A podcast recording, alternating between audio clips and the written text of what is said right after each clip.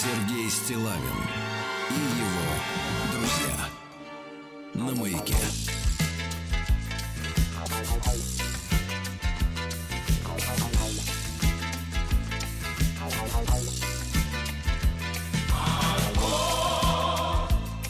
Разве путь твой ближе, чем дорога млечная?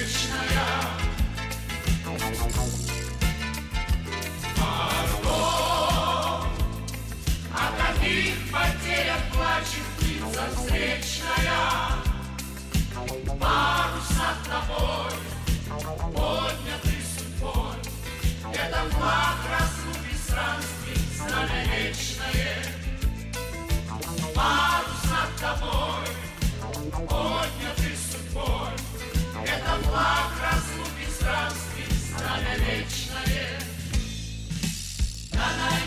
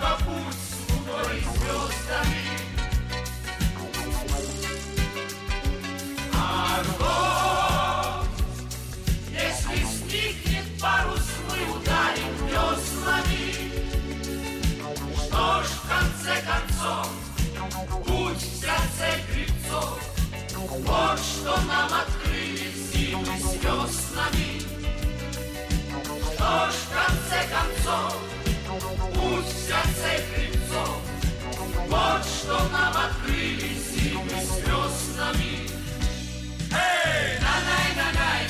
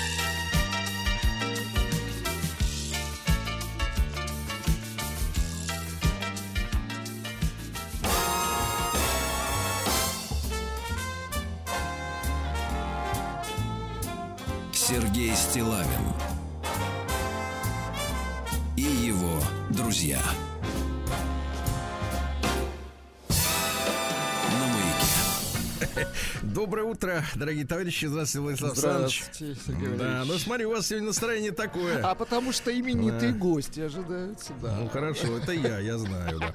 Спасибо большое. Значит, э, товарищи дорогие, э, для тех, кто, э, во-первых, любит квесты. Нет вот, таких. Ну, среди вас нет, а есть люди, которые любят Хорошо, квесты. так, Значит, есть. э, для них есть интересное задание. Вот, опубликовал у себя в телеграм-канале Стилайн Today, значит, э, репортаж э, одного из вражеских забугорных пропагандистских телеканалов. Вот, в котором, значит, рассказывается слезная история о том, как гомосексуалисты отправились воевать с Россией. Как им не просто. И там, значит, два гомосексуалиста, да. Вот. И, значит, соответственно, обычно я использую слово садомиты, но здесь уместнее, мне кажется, именно такой вариант. Так вот, значит, там история такая, что Владислав Александрович, квест заключается в следующем, что написано, что Александр и Антонина отправились, но, но это два мужика. А, один уже оборотень, понятно. Нет, нет, нет, это оборотни, они оба оборачиваются, будь здоров. Нет, другой уже после, имеется, да. имеется После, после что- обследования, в Имеется в виду. Я что в принципе, в принципе, если мы берем так вот образ, да, если а- Александр и Антонина, то в принципе должно быть, ну как бы так сказать, визуально сразу понятно, где Александр, Где а где Антонина, да. А здесь, знаете, извините меня, такие люди-то с такими э, достаточно упыревскими мордами, вот на фоне которых не знаю, э, даже вы более Антонина, чем Не, они. ну плюс наверняка мешковатая форма, Сергей Валерьевич, да? Форма по размеру подобна. Да. Короче говоря, вот есть задача обознать, где кто. Хорошо. Это для пытливых, да, и, не, и для небрезгливых.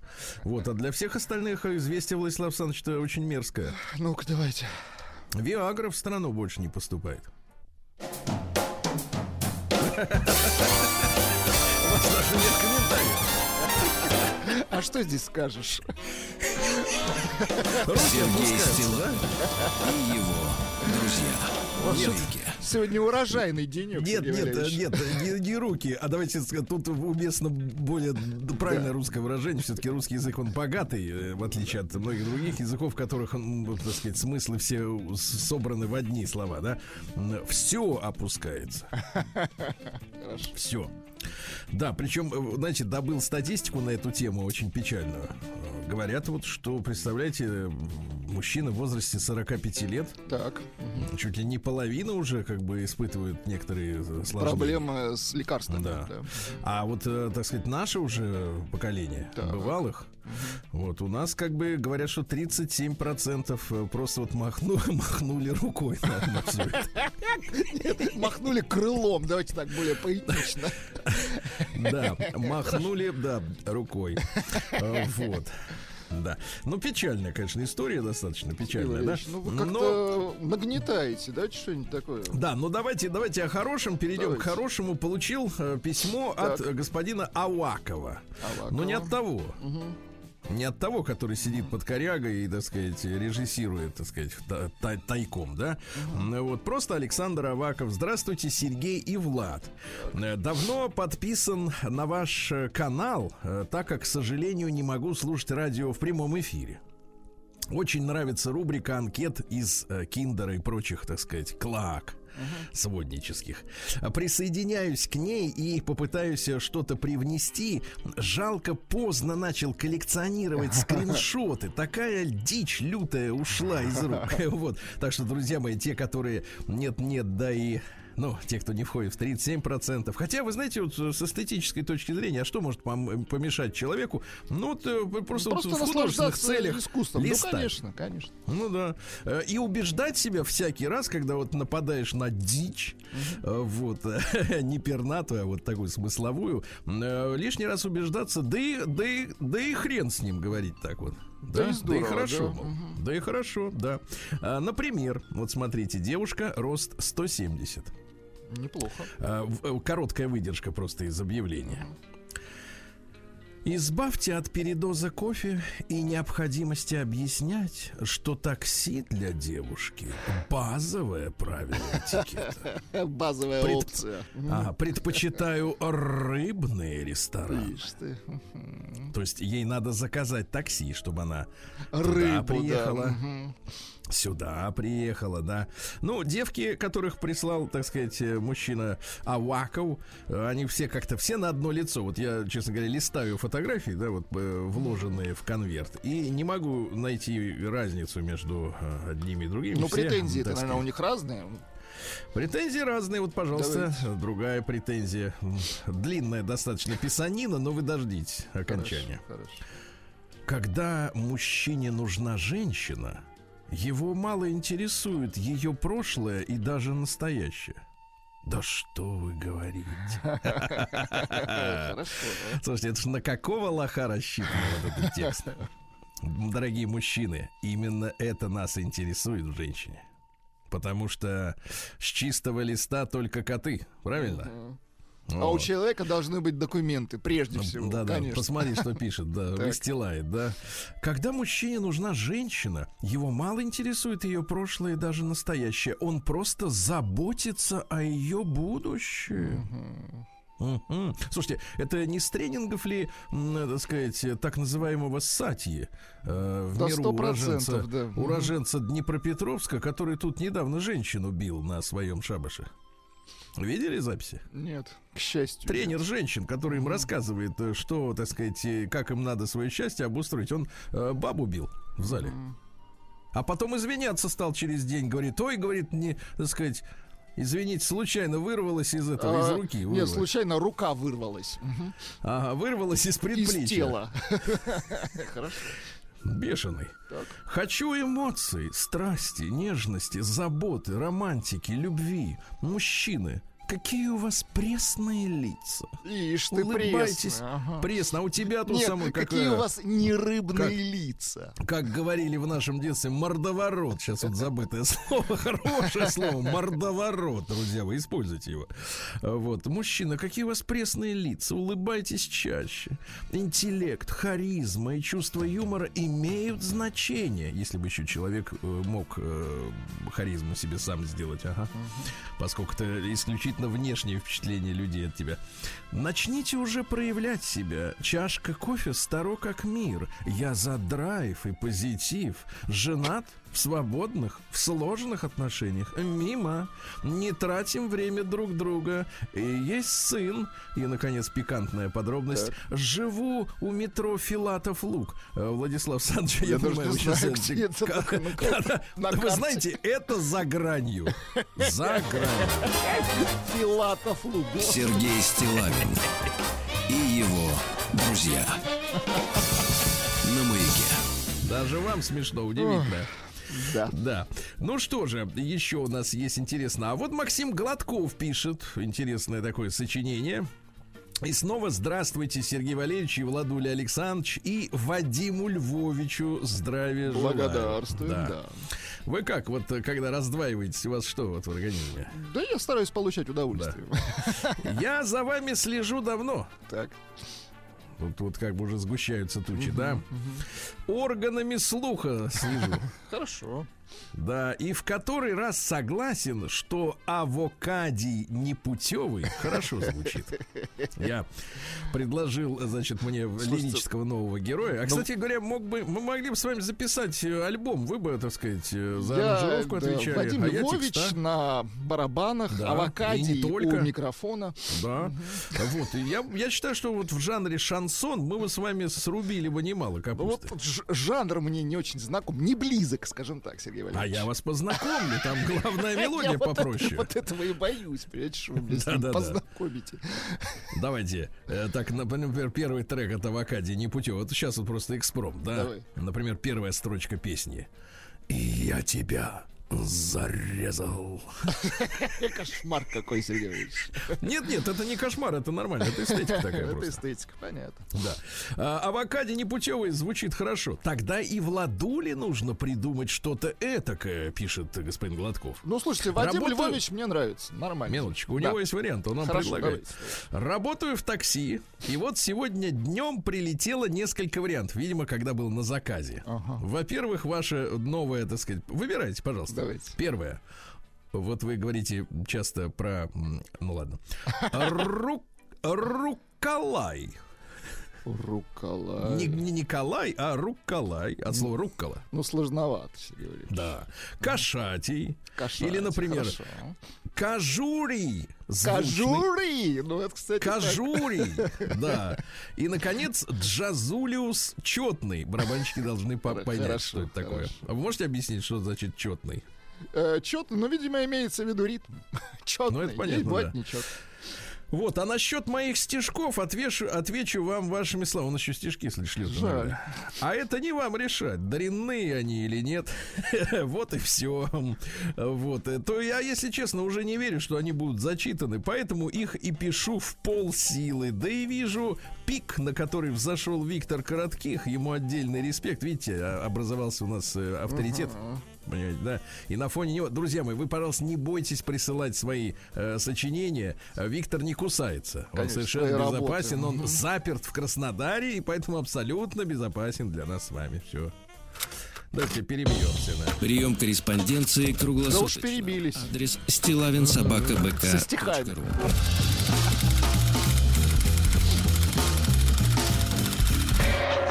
Фамилия Стилавин 2 Л. Ну, примерно так, да, где-то. Плюс, плюс-минус, да. Вот, можете не париться.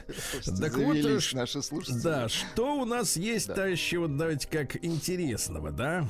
Вот нам пишет, э, дорогой э, Сережа пишет нам. Сереж, замечательно. Сережа пишет нам в рубрику «Народный омбудсмен Сергунец». Ну, давайте это как-то Давайте ее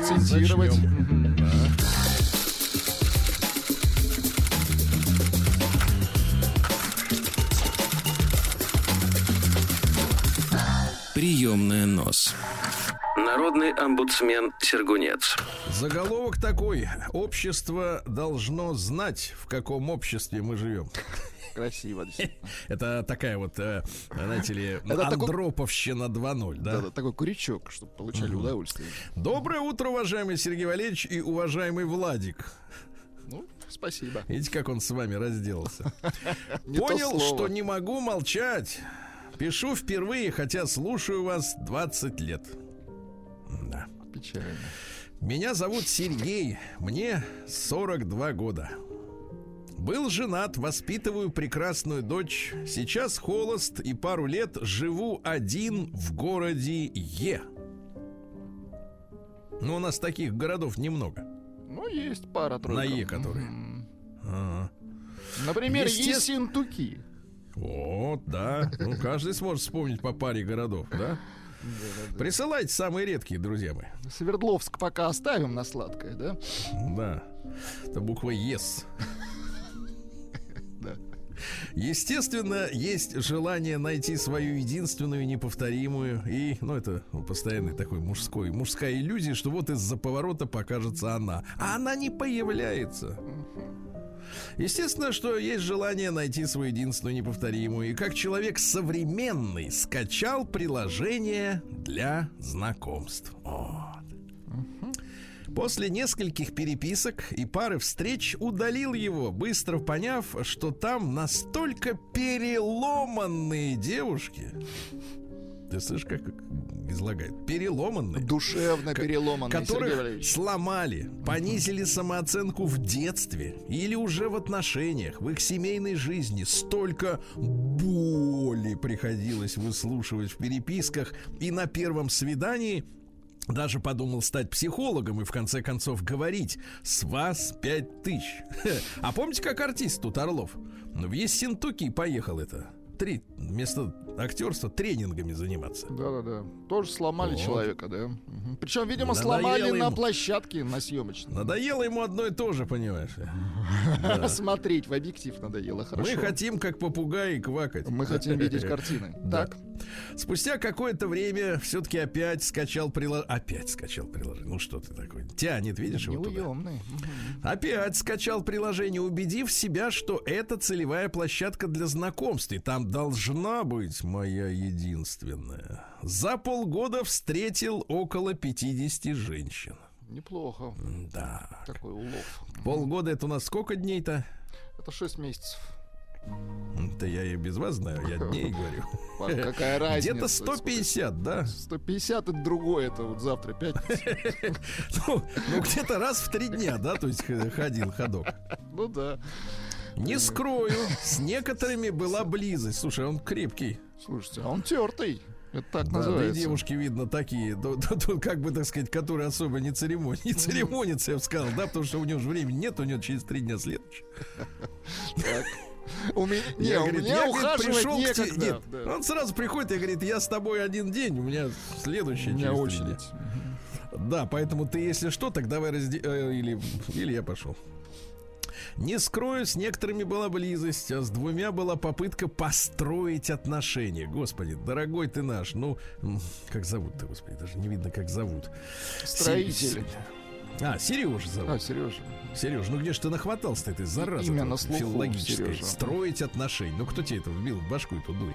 Но продолжались они не более месяца. Не они продолжались не более месяца, а стройка продолжалась не более месяца. Если ты строил, правильно? Ну, конечно. Ну, ты ж не это, То есть он как это, такой незаконченное. прораб, прораб был. Ну вот, да. Залил фундамент и свалил, вот и все, да, в лучшем случае. А может, просто бытовку завез на участок и и все. Естественно, мне хочется привлекательную девушку модельной внешности 35-40. Вот опять идиотизм. Владислав Александрович, ну посмотрите, ну зачем им модельные девушки? Ну, конечно. смотрите, что такое модельная девушка? Значит, рост минимум 175, правильно? Как она нагинаться будет? Подождите, Ну вот вы, видели в поле, вы вы, видели когда в поле, в поле- помните, как в советское время говорил, куда ты, жердина, ты в колхозе, чем ты будешь заниматься? Как ты будешь выдергивать эти сорняки вот с таким ростом? Жердина ты, То ты есть иди как она по дому говорили. будет работать, да, вы к этому? Ну как она будет нагинаться, пыль вот убирать? Ну вообще, в принципе, ну что с таким ростом, ну что, ну, лампочку Хорошо, вкрутить, хорошо, лампочку. Какой рост вот для дома, для семьи у Нет, женщины во-первых, ну что значит модельной внешности 35-40? Значит, она постоянно накрашенная, правильно? Ну что значит в 40 лет модельная внешность? Модельная внешность на подиуме видели вы в 40 лет женщин? Наоми Кэмпбелл. Хорошо. Сейчас есть на подиуме. А еще? Все. Нет, сейчас все есть, но зачем им Шифер. модельный? Шифер. Да. Вот, то есть вот ноги от бедра или откуда у нее ноги? А, ноги от бедра. Там из, из- из головы сразу ноги идут. Да-да-да, и больше ничего. Собственно, такую я и ищу. Вот видите, у мужчин установка идиотская. Вот. Э, У меня два высших образования. Видишь, не помогает А вот это проблема. человеку. Чувствуете, что два высших образования не туда тянут? Нет, посмотри, что у него есть, да? Посмотри, у него два высших образования. Обеспечен. Должность в крупной корпорации. Купил несколько, несколько квартир, чувак. Он сдает в аренду квартиры. А есть еще и квартиры, видимо, для встреч жених, с а. отдельным душем для Ай, приходящей. Хороший немецкий автомобиль у него есть, ты понимаешь, а? А он хочет модельной внешности 35-40. Девчонки, ну вот вы напишите, пожалуйста. Ну, действительно, ну что такое, ну вот как вот это? Вот что с ним происходит? В общем, зарабатываю достаточно. Это я так думал, пока не начал ходить на свидания с нашими привлекательными особами. Представляете? То есть, в принципе, и мы так думали, пока не начали ходить, э, читать его письмо. Для себя решил, какая женщина мне точно не нужна. Ну-ка, какая? Ему точно не нужна. А вот на свиданиях попадаются именно такие, какие мне не нужны. Представляете? Не И определить их очень просто. Первое. Не употребляют алкоголь вообще. Как же вот с ними разговаривать? Второе, Так. Владислав Александрович, Так. это вообще поразительно. Ну-ка. У них дома нет телевизора. Это что-то новенькое. Телевизора нет дома. О Нищебродки. чем с ними разговаривать? Сергей Стилавин и его друзья. Дорогие товарищи, что же, у нас сегодня ведь четверг, Владислав Александрович, 16 да. как э, с куста, да, э, февраля. Сегодня, дорогие товарищи, день разведки военно-морского флота России. Наша военно-морская разведка, а? Поздравляем, очень. Поздравляем, товарищи офицеров, да. День архива Министерства энергетики России. В 1801 году начали разрабатывать 25 угольных месторождений, и с тех пор бумага к бумаге, представляете, а? Да. Всемирный день управления информацией. Ну, это праздник кукловодов, правильно? Всемирный день антропологии. Это про что? Это как у вас там внутри, да? Как? Устроено. Да, день так называемого Киотского протокола. А, Еще в 1997 году в японском городе Киото, помните, э, с климатом конечно. боролись. Да, значит, Киото ну, это старая парижский. столица Японии, так? Старая история, да. Да. Киото. Киото Цусин есть у них, вот помню. Сегодня день, день Ким Чен Ира в Корейской Народно-Демократической Республике. День сияющей звезды. Поздравляем наших Конечно. ки- корейских, северокорейских братьев. Да-да-да. Сегодня починки, такой славянский праздник. С утра пораньше принимались за ремонт сельскохозяйственного инвентаря. Сушили, чистили. Ну, скоро сев, понимаете, да? День свежего ананаса. Вот. День миндаля. В, в Италии битва апельсинов э, в честь э, народного восстания против местных богачей. В свое время было дело, да. Карнавал в Мексике. Вот, приезжают в город Мацатлан, это индейское название, более 300 тысяч э, людей. Ну, ну, в общем-то, это конку- фестиваль, который конкурирует с- со знаменитым фестивалем в Рио и в Новом Орлеане. Все в масочках, но не в коронавирусных, а вот просто чтобы отгонять злых духов, понимаете, да? День помощи ворчунам. День поиска запахов. Ну, знаете, запах искать не надо. Он сам при- приходит. в да. нос шибет, да. Ну и сегодня Семен да Анна, он же э, хранитель младенцев. В, этом, в этот день говорили, дед встает чуть свет, чинит сбрую летнюю, да барану столетнюю. Вот так. Тут нам доброе утро желает. Алеша пишет доброе утро, Николай, Сергей, Владислав. Спасибо. Сергей Стилавин и его друзья. На маяке. Ну что же, в 1222 году родился Нитирен. Это японский буддийский пророк, который основал учение Нитирен Сю. Ну вот, также, да, также является автором трактата об установлении, исправлении и умиротворении государств. Это в, в Японии очень популярное направление буддизма. Да. Так вот, согласно доктрине, спасения можно достигнуть уже в этой жизни, а не обязательно попадать в чистилище и, так сказать, на тот свет. Заранее, то есть, да? Хорошо. Ну, ну, сейчас, сейчас уже вот до- до- добиться. Ну, Вот, но, но объектом спасения, смотрите, является не отдельный человек, как при кап- капитализме, Так, а общество и страна в целом. То есть надо вот всем сразу спасаться. А? очень Вот хорошо. так. Да. А В 1497-м Филипп Меланхтон родился. Вообще он Шварц-Эрде, черная земля в переводе. Это дружок Мартина Лютера, э, этого, Смутьяна, да? Бузатера, Вот, так. ну, э, что он составил для школ и университетов э, вот учебнички э, риторики, грамматики, богословия, куда всунул свои идеи богомерзкие, правильно? Вот, да. Ну а дружба у них началась э, вот в Лейпциге, где они оба учились. Тогда еще Лютер был э, как бы э, Студент. католиком лютым. Да, и приличным, так сказать, человеком. Вот. Ну и, соответственно, вот такой дружок у него, да. В 1514 году Георг Иохим Ретик родился. Это австрийский астроном и математик, э, последователь Коперника, кстати говоря, опубликовал труды, вот того уже сожгли, а он опубликовал. Но, какая история, через несколько лет после публикации говорят, чувачок, а у тебя садомия. И пришлось ему скрываться в Праге, в свободном э, городе, да, где с такими, таким было полегче. Попроще, Вот, понятно. Мгм. В 1568-м испанская инквизиция вынесла смертный приговор всем жителям Нидерландов. Слушайте, да, это... Да, да, да. Причем они начали воплощать свои идеи. Они около 8800 человек, ну это по документам, сожгли на костре. У 90 тысяч человек отняли имущество для начала, говорит, для начала мы вас ошкурим, потом будем сжигать. Вот, понимаете, да? Вот. И это такой вот э, один из таких первых, э, ну, таких официальных геноцидов, Звоночков. да? Мгм. Что интересно, ведь испанцы до сих пор Голландии, ну мы этой истории не знаем, она как бы не наша, мы не интересуемся, но испанцы очень до сих пор ревностно относятся к Голландии. Э, В Голландии, как, ни, как нигде, наверное, в мире, очень много испанских туристов, они считают эту территорию своей колонией. Вот еще с тех времен они говорят, а вот здесь вот мы сожгли тысячу человек. А вот здесь Ходят наш по- домик стоял, да. по Амстердаму, да-да-да. А голландцы их, соответственно, испанцев за это ненавидят. Ну, в общем, есть проблемы, с которыми можно работать нашим, так сказать, э, спецслужбам, да? В 1571 Иван Васильевич Грозный утвердил первый в России воинский устав о станичной и сторожевой службе. То есть это наш первый устав, как надо служить. Очень хорошо. Без Да. устава плохо. Мгм. Да. А Пьер Бугер родился в 1698-м. Это французский ученый, который основал фотометрию. Понимаете?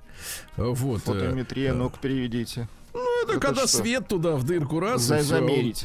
Чик-чик, все зафиксировано, да. Ну вот, а в 1722 опубликован Петровский указ о наследии престола. Ведь у нас какая до этого была система, что престол наследует старший сын. Нет старшего, следующий. Младшего. Итак, Нет младшего. э, сес- Дядя. Сестренку. Мгм. Нет, женщин нельзя. Вот, а этот говорит, что, мол, говорит, я, говорит, сам буду назначать. Но он как бы сказал, что я буду назначать, а сам-то не назначил никого. Плохо. Вот в этом, понимаешь, проблема, да-да-да. Но В этот день, э, в 1831-м, Александр Сергеевич написал своему другу Плетневу, не слишком раскрученная персона, э, писал о свадьбе. Говорит, через несколько дней женюсь. Женюсь, Взять жену, Так. да, взять жену без состояния я в состоянии, но входить в долги для ее тряпок Не намерен. Да, а ведь там история какая? Начали эту как, Гончарову приглашать э, во дворец. А там вот странные люди, вот они и сейчас такие же странные, говорят, нельзя в одном и том же появиться дважды. То есть портки должны быть новые все время, значит, это у мужчин. Иначе У привлекается, да. мгм. Платье, да. Короче, э, он реально, Пушкин-то вот как бы все время был в долгах из-за того, что ему надо было на бал, куда ее хотел э, приглашать император, э, покупать ей на платье. Ну так ты ее хочешь там видеть, товарищ император. Тогда и бабла на одежку-то. Это принципиально неправильно. Она должна была Ну сидеть да. дома. Мгм. Во-первых, дома. Кого, кого и там радовать? В 1831 Николай Семенович Лесков, наш писатель, в принципе, мы уже сейчас готовы сказать о том, что Лесков точно такой же по уровню классик, как и э, ваш этот граф. Вот, и, и все остальные. Но вот почему-то мы его Не не он, втаскиваем. типа, да? Мгм. Потому что он, кроме того, что был писателем, был еще и публицистом, как мы с вами. Да. Вегетарианцем был. Кстати Как мы говоря, с с вами. Толстовым. С Толстовым на эту тему снюхался. Да, да, да. Да, Нельзя так Да, да, говорить. да. И даже, даже, представляете, после призыва Лескова в России, значит, издали первую веганскую поваренную книжонку. Да ладно, серьезно. Вот. 800 блюд, да. Ну, понимаешь, какая история? Дело в том, что, конечно, в крестьянской среде, ну, Такого скажем вопроса честно, не стояло, да. мясо ели редко. Да, это поэтому- честно. Да, да, да. Вот. А он как бы графьев подтягивал под ту же, п- так сказать, сурдинку, да?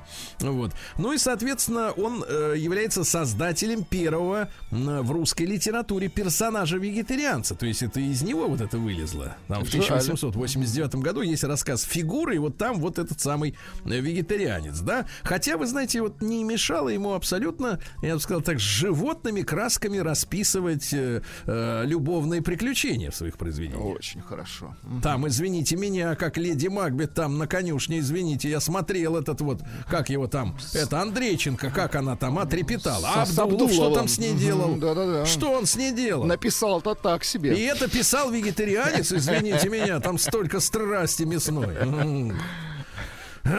Ух, какие они притворщики. Он а. писал, когда еще мясо ел. Да ладно, ничего не... ну, У него бурлит все. Он для того и ел эти овощи, чтобы усмирить свою, Свою плоть. плоть, точно. Да, грех свой усмирить.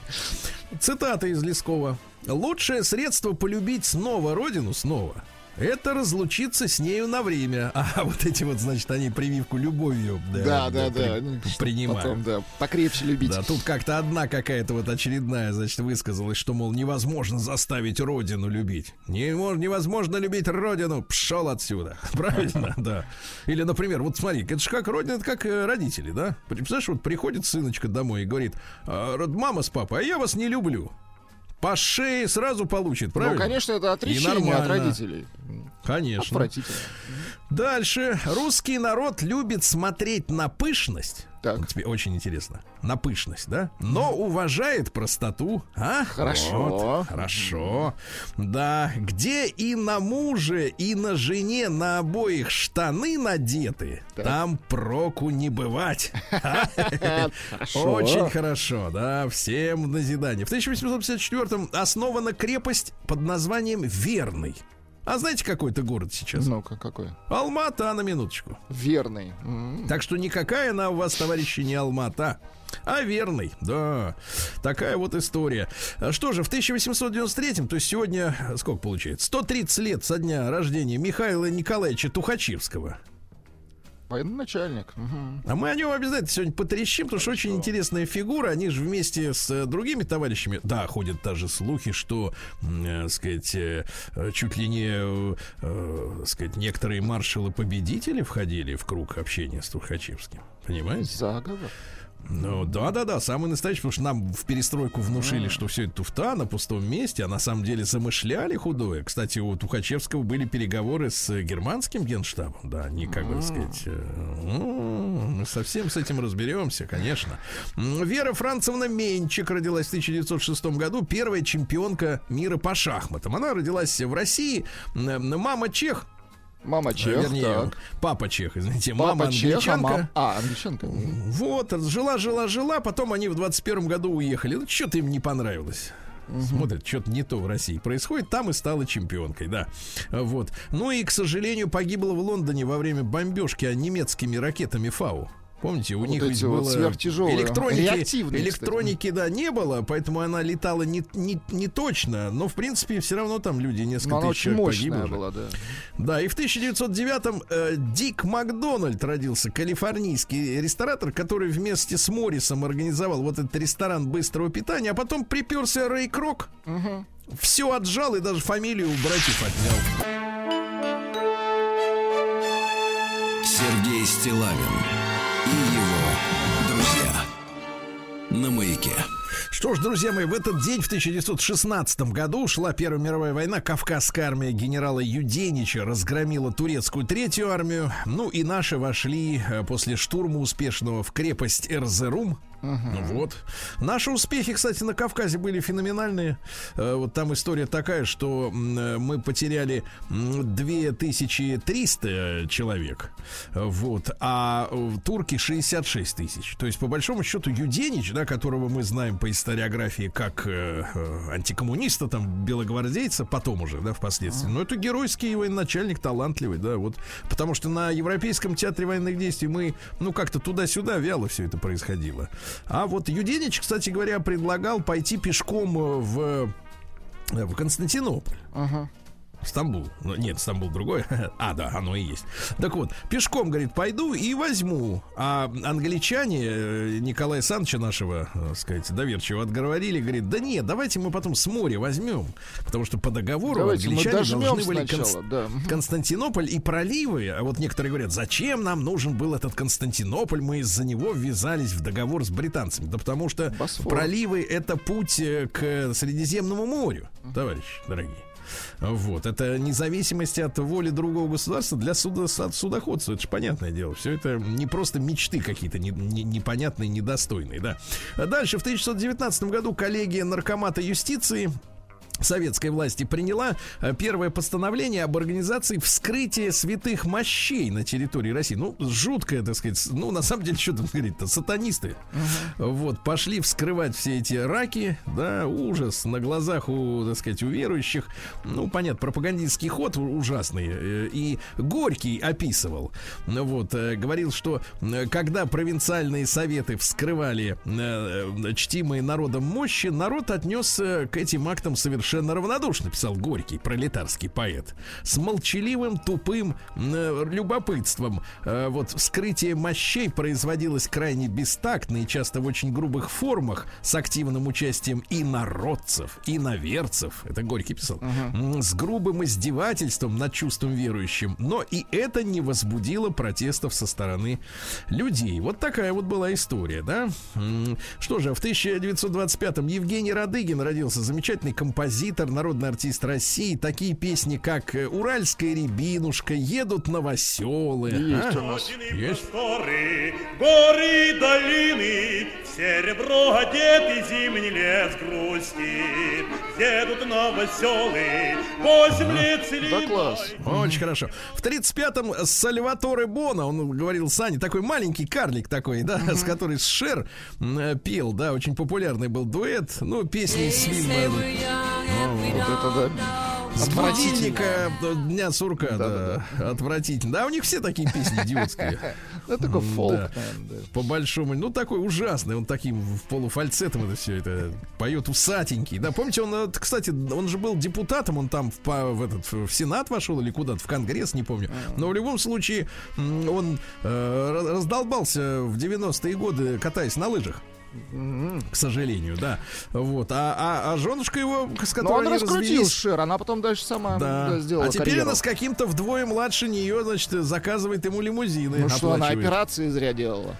Вот именно, да. Родилась в 54-м Марго Хемингуэй, это внучка писателя. Красавица невероятная. Слушайте, она 8, 183 сантиметра ростом. В 80-е, в 70-е годы была лицом э, компании Фаберже парфюмерной. Первой, кстати, подписала контракт на миллион долларов. Вы посмотрите эту рекламу. на Парфюм Бейп.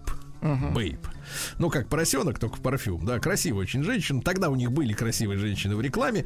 Ну Вот. Но какая история? Значит, э, во-первых, ее назвали Марго, потому что родители зачали ее под вино Шато Марго. Она об этом узнала и очень радовалась. А, смотрите, а, проблемы с алкоголем появились у нее в раннем детстве. В раннем детстве, да-да-да. Ну Вот. Она посещала студию 54, помните, в, в Нью-Йорке это клуб, где наркоманы страшные.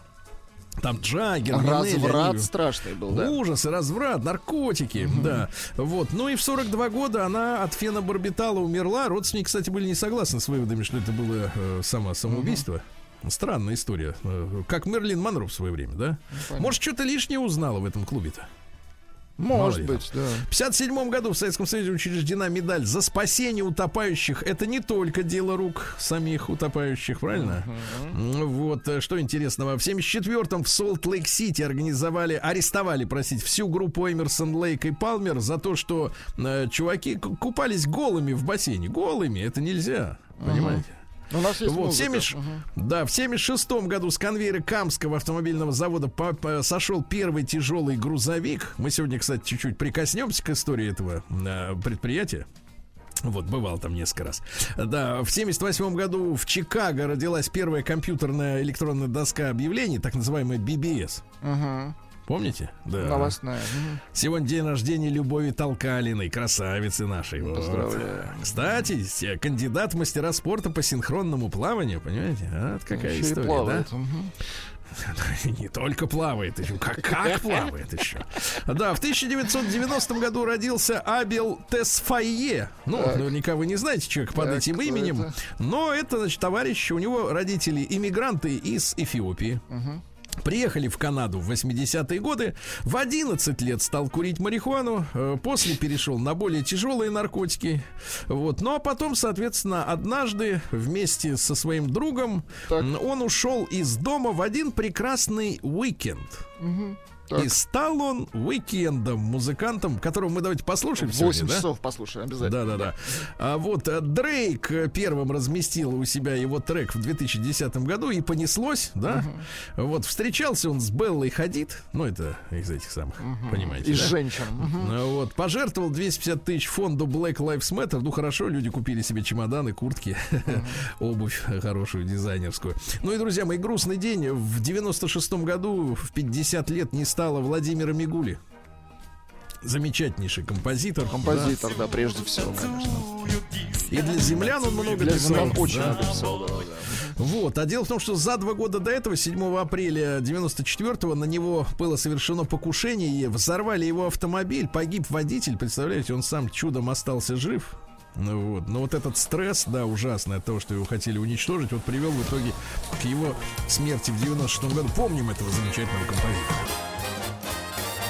Сергей Стилавин и его друзья. На маяке.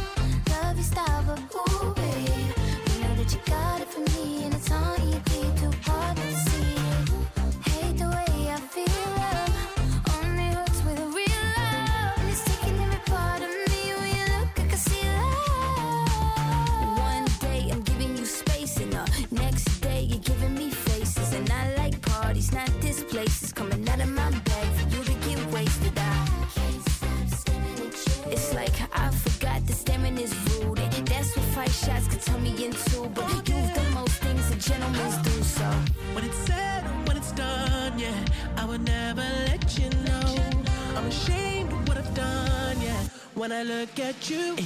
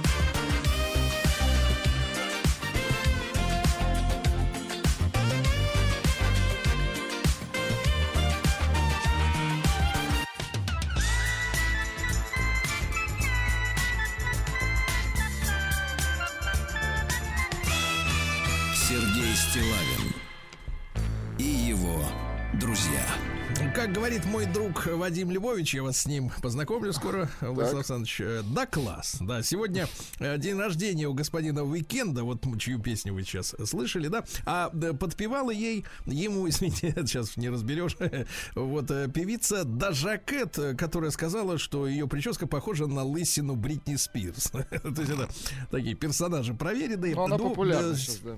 да, сегодня у нас ожидаются начало снегопадов. Говорят, за выходные дни выпадет 44 сантиметра снега. Наконец-то. Наконец-то снега хватит на всех, да. Будет такая погодка, ну что, 5, минус 5, минус 6, по ночам минус 10. А как в Тобольске дела? Яркое солнце светит. Минус 20 градусов.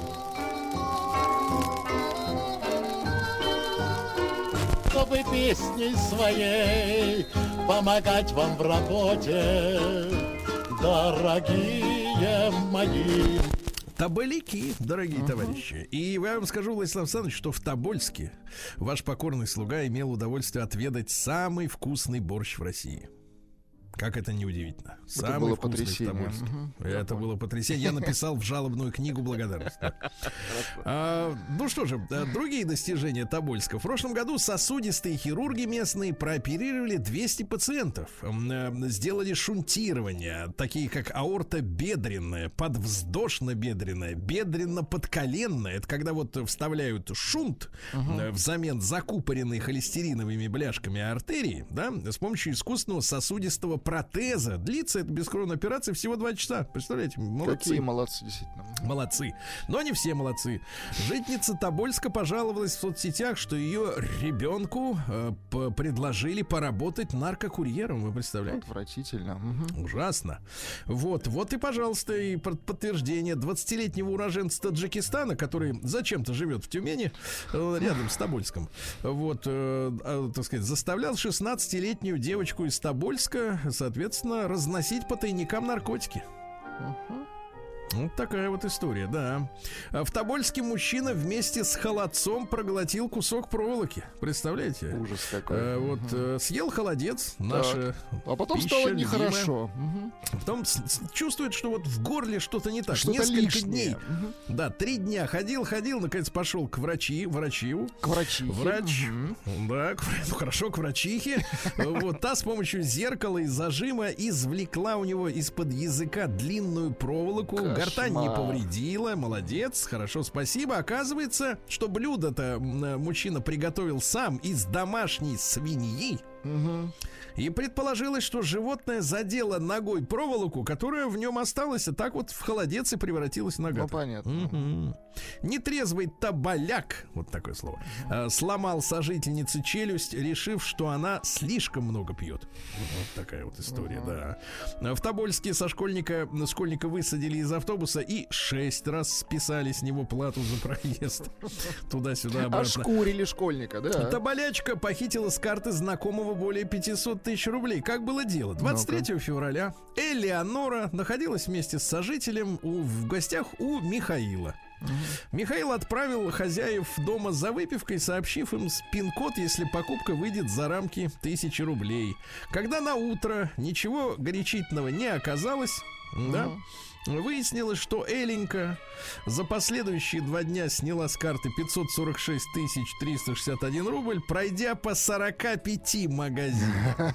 Смотри, как на совесть отработали. Она купила родственникам и себе новые сотовые телефоны, Прекрасно. запчасти для автомобилей, одежду, одежду, прекрасно, да? Ну и пару, давайте, сообщений, давайте хороших. Во-первых, что у нас происходит? В Тобольске школьники переделали мотоцикл своего учителя ради чемпионата мира по гонкам на Унимото. Представляете, как Молодцы, замечательно. За две недели все переделали. Тюменский фан-клуб Юры Шатунова объединил более 70 женщин. Они хотят увековечить память певца, ищут сейчас сквер, который можно было бы назвать его именем, а потом за ним ухаживать, посадить там белые розы. А также предлагают назвать одну из улиц э, Тобо- Тобольска, так сказать, например, именем Шатунова. Улица Шатунова красиво. Ну и, наконец, давайте смотреть. А, В Тобольске открылся музей пограничных войск. Хорошо. И о хорошем совсем уже. В Тюменской области открылся музей пельменей. Вот, в Тобольском Пельмени. районе, в деревне русские медянки, сибирские, татарские, дагестанские, азербайджанские, более 30 видов пельменей. Но, но более того, Владислав Александрович, в музее можно будет пообщаться вживую с животными, которые скоро станут пельменями. Отвратительно. Недолго тебе осталось, да? Сергей Стилавин и его друзья. На маяке. Ужасно. Прыг в, прыг в хозяина. Да, да, да. Пельмешка ты моя, вот так. вот, Ну да. что же, пятняшка ты моя, да. Ну что, господин Вильфан пугает, говорит, у нас на выходных тут тропический, как в тропическом циклоне будет давление. Да ладно, он говорит, бори- барическая депрессия ожидает Да, туда-сюда, да. Вот. Ну, клинический психолог рассказал, как объяснить ребенку, почему папаша ушел из семьи. Ну-ка, Ни как? в коем случае не придумывать истории про С покорение летчиками? папой А. космоса, Антарктиду нельзя. Мальчику в 6 лет. Вам как сказали? А я присутствовал при отчаливании. А, понятно. То есть вам не надо было Не объяснять. об было рассказывать, Но если бы вы были мальчиком 5-6 лет и не застали бы этой сцены, то надо было бы рассказать так. Мама с папой встретились, полюбили. Но бывает так, что чувства изменились. Мальчик не должен сработались. понять. Да, да, да. Ни в коем случае нельзя говорить, что папа ушел, потому что ребенок плохо себя вел. А то бывают и такие идиоты, которые так говорят. А, Психолог объяснил, почему снятся яркие и волнующие сны. Вы представляете? Ну-ка. Могут быть яркие сны, сопровождающиеся стонами, слезами, слюнотечением. Это о чем рту, говорит? а, изо рта. Да. Это свидетельствует о том, что вы в жизни сдерживаете эмоции. А, То есть э, во сне вы себе позволяете, а вот в жизни вы сдерживаетесь, понимаете, да? Кстати, если вам вообще ничего не снится, это тоже плохо. Значит, вы не Вот так. сдерживаете эмоции. Да, в России снизилась смертность на 22%, удивительно. Хорошо, Да. Стоматолог назвал пасты от зубных камней обманом маркетологов. Никаких камней они не удаляют, так что не тратьте деньги. В, в центре научном имени Мешалкина объяснили, почему бесперспективно выращивать донорские органы в свиньях. Дело в том, что очень дорого. Гораздо лучше на 3D биопринтере печатать. Дешевле Печень в людях нужна. выращивать, да? Да. Дешевле в людях. Выношу вашу печень, например, так, да. Кошмар. А, Россияне, слушайте, какая, какая Так. чушь. 10 лет мы отметили вчера падению Чебаркульского Челябинского метеорита, а в ЦИОМ показывает, ну вот, вот как работают вот эти системы. В ЦИОМ показывает, что россияне не верят в угрозу падения метеоритов. 63% говорят, что это нереально. Слушайте, 10 лет назад эта штука упала, они говорят, а 63% говорят, что нереально. Что за люди? Более того, Или она вес набрала. Вот Да. Э, Филипп Киркоров признался, что его давно не приглашали на свидание. Кто не приглашал? Ну, никто. Да, какой инфекционист, жуткое сообщение, назвал болезни, которыми проще всего заразиться в общественных местах. Владислав Ну-ка, Александрович, это давай. не просто ОРВИ там и так далее, а еще и, например, инфекции, передаваемыми половым путем, ВИЧ, гепатиты Б и С. Вы представляете, Ну, чесотка. чес- Да, я вам говорю, не ходите никуда вообще. Да, да. что да, технолог Трибушат объяснил, что сердечный клапан из тканей свиньи лучше искусственного. А вы говорите напомните, дорого. Будут менять, требует свиньи. Вот.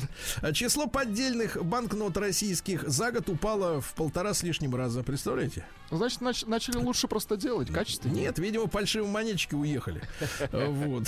Мне так кажется. Э, Раскрыты условия гарантированного получения шенгенской визы. Э, Специалист сказал, что лучшая гарантия это когда у вас на банковском счете легальный миллион рублей. Прекрасно. Тогда вам дадут, да.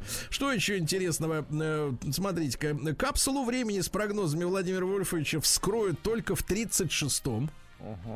Запомните, Хорошо. надо будет проверить. А, э, руководитель КПРФ товарищ Зюганов заявил, что президент иногда звонит ему после полуночи. Хорошо. Так, хорошо. В Госдуме приняли закон о бесплатном проезде школьных автобусов по, плав- по платным дорогам. Вот, а то что Хорошо. детки должны там по, Хорошо. этим, по колдобинам, что ли, биться, да.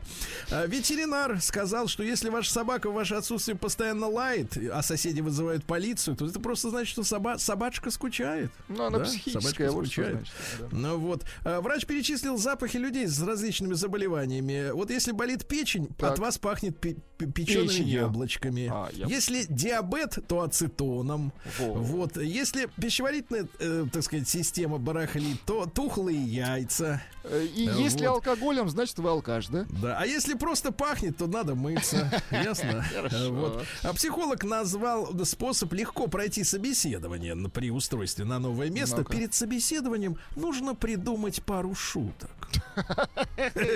Прекрасно. Дальше. Лучшие, лучшее упражнение для борьбы с отеками это массаж стоп. Ну, это понятное дело. Дальше. Кофе полезно для почек и сердца. Это прекрасно. Чеснок защищает мозг от холестерина, товарищи. Вот Вот. она, в Передайте этой вашей журналистке. да-да-да. Да-да-да. Дальше что у нас? Морепродукты надо есть три раза в неделю, хотя бы селедочку. Хорошо. Никос назвал причины писать фрески на зданиях в Москве. Он уже третий год подряд создает в столице стрит-арт-объекты на стенах домов. Представляете? Это На- его. Это На он. фрески перешел, Да, да, себе. фрески пишет, уличный, да. Говорит, что, так сказать, э, э, Да лампочки. нравится ему. А. Да. И что еще интересного? Раскрыт психологическая причина внезапного исчезновения РР. РР. эх, у, Но. Какое слово незнакомое. А страх. Страх, Страх, дорогие да. друзья. Все от него, да, страх. Ну и, наконец, друзья мои, э, россияне разлюбили наличные. 71% предпочитает платить цифрой. Так? Очень много микробов. Ну и, наконец, для вас, Владислав Давайте. Александрович, а то вы спрашивали, а я Давайте. вам, пожалуйста. Во-первых, врач развеч- развенчал миф о весеннем и осеннем обострении у людей психическими расстройствами. Они Хорошо. всегда психические. Хорошо. И, наконец, в день, э, так сказать, вот этих вот барыг влюбленных, Так. зверуки, зверуки э, из э, Ленинградского зоопарка зарегистрировались на сводническом сайте. Теперь там есть и животные. Без зверушек. Как без них-то? Ну, Вот э, Дженнифер Лопес и Бен Аффлек сделали себе парные татуировки в знак Сколько они верности. продержатся, а, Сергей Валерьевич? Ну, давайте думаете? засекаем через секундомер. А Дженнифер набела, набила, извините, Набила под левой лицо. грудью, под, под Ой, левой грудью. красиво, романтично. Стрелу, стрелу, Романтично. пронзающую м, знак бесконечности. Афлика пронзающая. Э, Прохор Шаляпин призвал Хиджакова уйти на пенсию. Вот так. Понимаю. Э, Телеведущая Регина посоветовала поклонникам носить булавку в трусиках от сглаза. Знаете, какие О, замечательные хорошо. новости, да. А, Вот э, Джулия Фокс, э, ну не знаю, кто это, неважно. А главное, что в платье с рогами на груди, то есть из грудей рога торчат. Красиво. Длинные по метру, Ну, длинные. женские рога, ветвистые. обычное дело. Да, да, да, пришла на подиум моды в Нью-Йорке. Э, Косметолог раскрыла неожиданные свойства ботокса. Оказывается, по- по- по- помогает Так. бороться с бруксизмом. Это когда вот человек ночью спит и зубами скрипет. Скрип, скребет. Скребет по- по скрипит, себе вот, зубами. скрипит. М, Сам по себе, нижним по верхним, да. Вот, значит, женщины назвали о самых, э, назвали самые привлекательные мужские профессии. Ну-ка, давайте. Владислав Александрович, ловить нечего. Я понял. Государственная служба. Государственная служба. Не сомневались. Ну и, наконец, э, возмущение, у, так сказать, у людей э, возникло. Танец девушки в боди. Так. Это вот, э, понимаете, да, Понимаем. застегивается там вот. И не И ботфортах на шпильках Так, так, так. в центре Москвы возмутил москвичей. Вот Почему? так. Ай-яй-яй-яй-яй. Ужас. Было искусство. Новости капитализма. Так, ну что, зоологи э, сделали робота-птицу, который учит живых птенцов петь. Хорошо. Ну, слава богу. Да. Э, в Твиттере разрешили рекламировать наркотики. О, отлично. Мгм. Ну, пусть они там все, да? А, так им и надо. Зараза. Мужчина осужден за кражу в Великобритании 200 тысяч э, яиц, культовых британских шоколадных яиц с бело-желтой мягкой помадкой в центре. Представляешь? Британские на, яйца? на 40, на 48 тысяч долларов украл яиц. А? Да. Друзья мои, водители с включенными системами автопилота в электрокарах типа Тесла, оказывается, чаще попадают в ДТП, в которых гибнут или убивают. Вот какая история. Да. Nissan отзывает 404 тысячи автомобилей, у которых отклеивается эмблема Nissan на руле. Да, Сноуден заявил, что за вами следят, если вы пользуетесь Windows. Да, Сноудену видней. Он говорит, реальность такова, что Windows это продукт, созданный не для пользователей, а для Гейтса. Но мы-то пользуем паленой, там никто не следит. Ну, понятно. Будем надеяться, да. Что же интересного у нас? Э, э, Клуб французской футбольной лиги Ницца подал жалобу после того, как на их домашнем стадионе был снят порнофильм на фоне э, спортивного состязания. Выяснили, что змеи могут все-таки слышать, несмотря ни на что, товарищи. Да.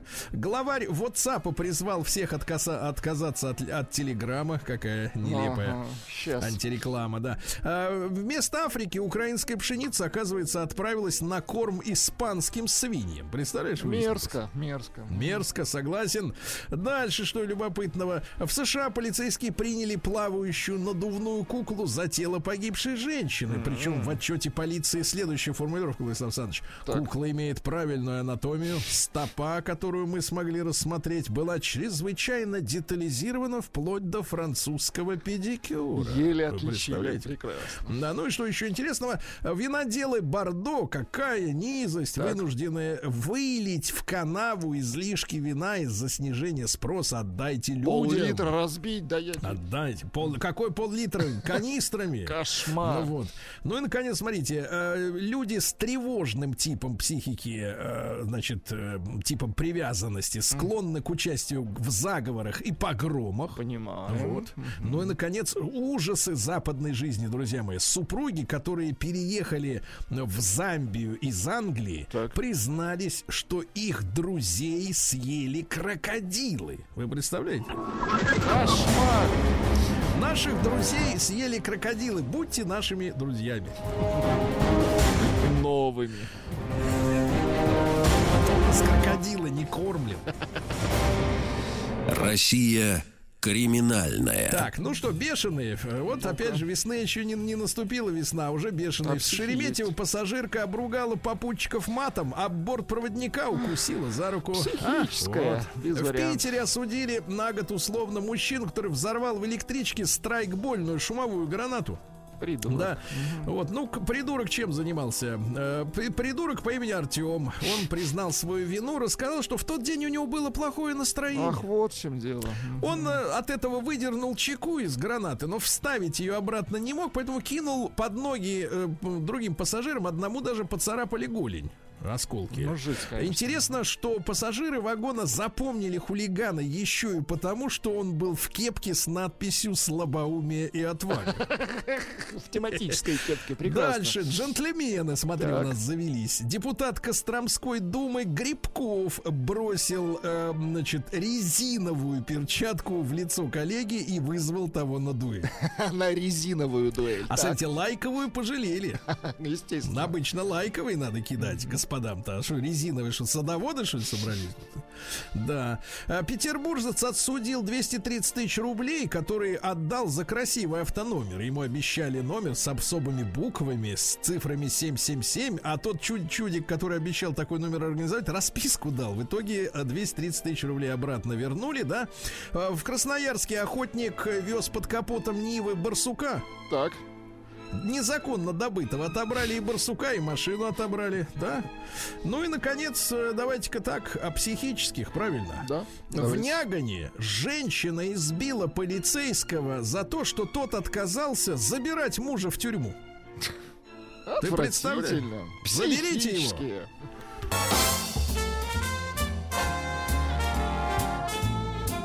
Сергей Стилавин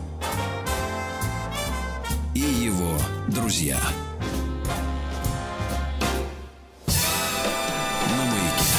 Дорогие товарищи, сегодня такая важная очень персона. Отме... Ну, отметить 130-летие сложно достаточно, да? Как-то я смотрю э, по, по, окра- по окрестностям, наблюдаю, нет каких-то транспарантов или призывов как-то праздновать 130-летие со дня рождения Михаила Николаевича Тухачевского. Э, Вот, который родился в 1893 э, году. Э, Ну, что сказать о Тухачевском? В принципе, если сегодня погулять по Москве, Владислав Александрович, Так. вот, то есть такой знаменитый дом на набережной в столице, да, М, серого такого цвета, конструктивистский, огромный такой, так сказать, человейник, вот, 30-х годов, где, вы знаете, ходят легенды, а может быть, это даже и правда, что между квартирами есть э, узенькие э, коридорчики, э, для, через которые, значит, перемещались подслушивающие люди. Но дело в том, что тогда не было электроники, и слушать приходилось самим, а Вручную не доверять да. Да, вручную, в ушную подслушивали сами. И вот на этом доме там много памятных табличек, потому что этот дом напротив Кремля, он так через реку наискосок, да, находится много памятных табличек, кто там жил, в том числе вот до сих пор красуется с перестроечных времен э, доска о том, что вот э, великий герой времен гражданской войны э, Михаил Тухачевский в этом доме проживал. Вот. Но если мы посмотрим современные э, сериалы, даже в том числе, э, не то чтобы какие-то на Ютубе измышления э, каких-то самозванцев да, от исторического процесса, м, то мы, в принципе, мо- сможем найти э, достаточно м, прилично сделанные художественные фильмы о заговоре, в котором участвовал Михаил Николаевич-то. Понимаете, какая история, да? И вот такие фамилии, как, например, вы только послушайте, какие, как песня звучит. Ладно, Тухачевский. Иона Якир, Иероним Убаревич, Август Корк, Роберт Эйдеман, Витовт Путна, ну это, видимо, из Прибалтики, Борис Фельдман, ну, в общем, Ян Гамарник, э, а если посмотрите на лица, какие одухотворенные, сколько в них политической воли, они готовили, я так понимаю, все вместе переворот. Вот, но на, и, и было, соответственно, громкое дело, да, но в перестройку нам сказали, что это, в принципе, на пустом месте все. Это вот просто вот взяли и замучили героя. Ни о чем вообще история, да, и, и так далее. Э, Виталий Юрьевич Захаров, профессор кафедры истории Московского педагогического государственного университета, зав. кафедры истории МГТУ имени Баумана. Виталий Юрьевич, здравствуйте, рад нашей Здравствуйте, встрече. здравствуйте. Да, Виталий Юрьевич, ну вот если вот к этой тогда уж получается горячей такой, да, очень интересной теме перейти, вот ко всем этим лицам, да, которые по делу Тухачевского проходили, э, с вашей точки зрения, выдерживает ли критики перестроечная легенда о том, что в принципе людей взяли ни за что и просто вот когда, так сказать, устранили, ну, конкурентов каких-то, но ничего они не замышляли и никаких планов у них по свержению власти не было? Ну, вы знаете, вопрос этот на самом деле очень сложный. Э, Дело в том, что э, обычно ну, принято делать выводы, исходя из анализа комплекса источников. Да? Здесь в данном случае перед нами только по большому счету один единственный источник. Это официальные документы, э, связанные с процессом Тухачевского э, мая-июня 1937 года. Э, По большому счету это официальное дело производства, э, причем сразу понятно, что там не все вошло, то, что фигурировало в следственном деле, допустим, в конечный вариант. Например, куда-то исчезли стенограммы, допустим, э, они вроде бы фигурировали телефонных э, переговоров между участниками этого так называемого заговора, э, имеется в виду вышеперечисленные вами лица.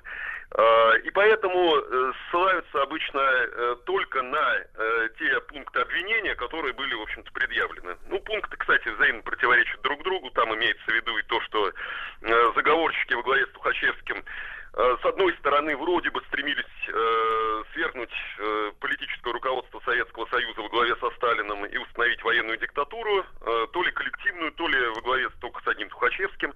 Э, другой пункт это то, что они действовали в интересах, соответственно, западных стран, и прежде всего Германии, э, и собирались чуть ли не организовать войну с Германией, поддаться ей, проиграть и под этим, так сказать, соусом э, захватить власть, обвинив в недееспособности руководства страны, опять же, во главе со Сталиным.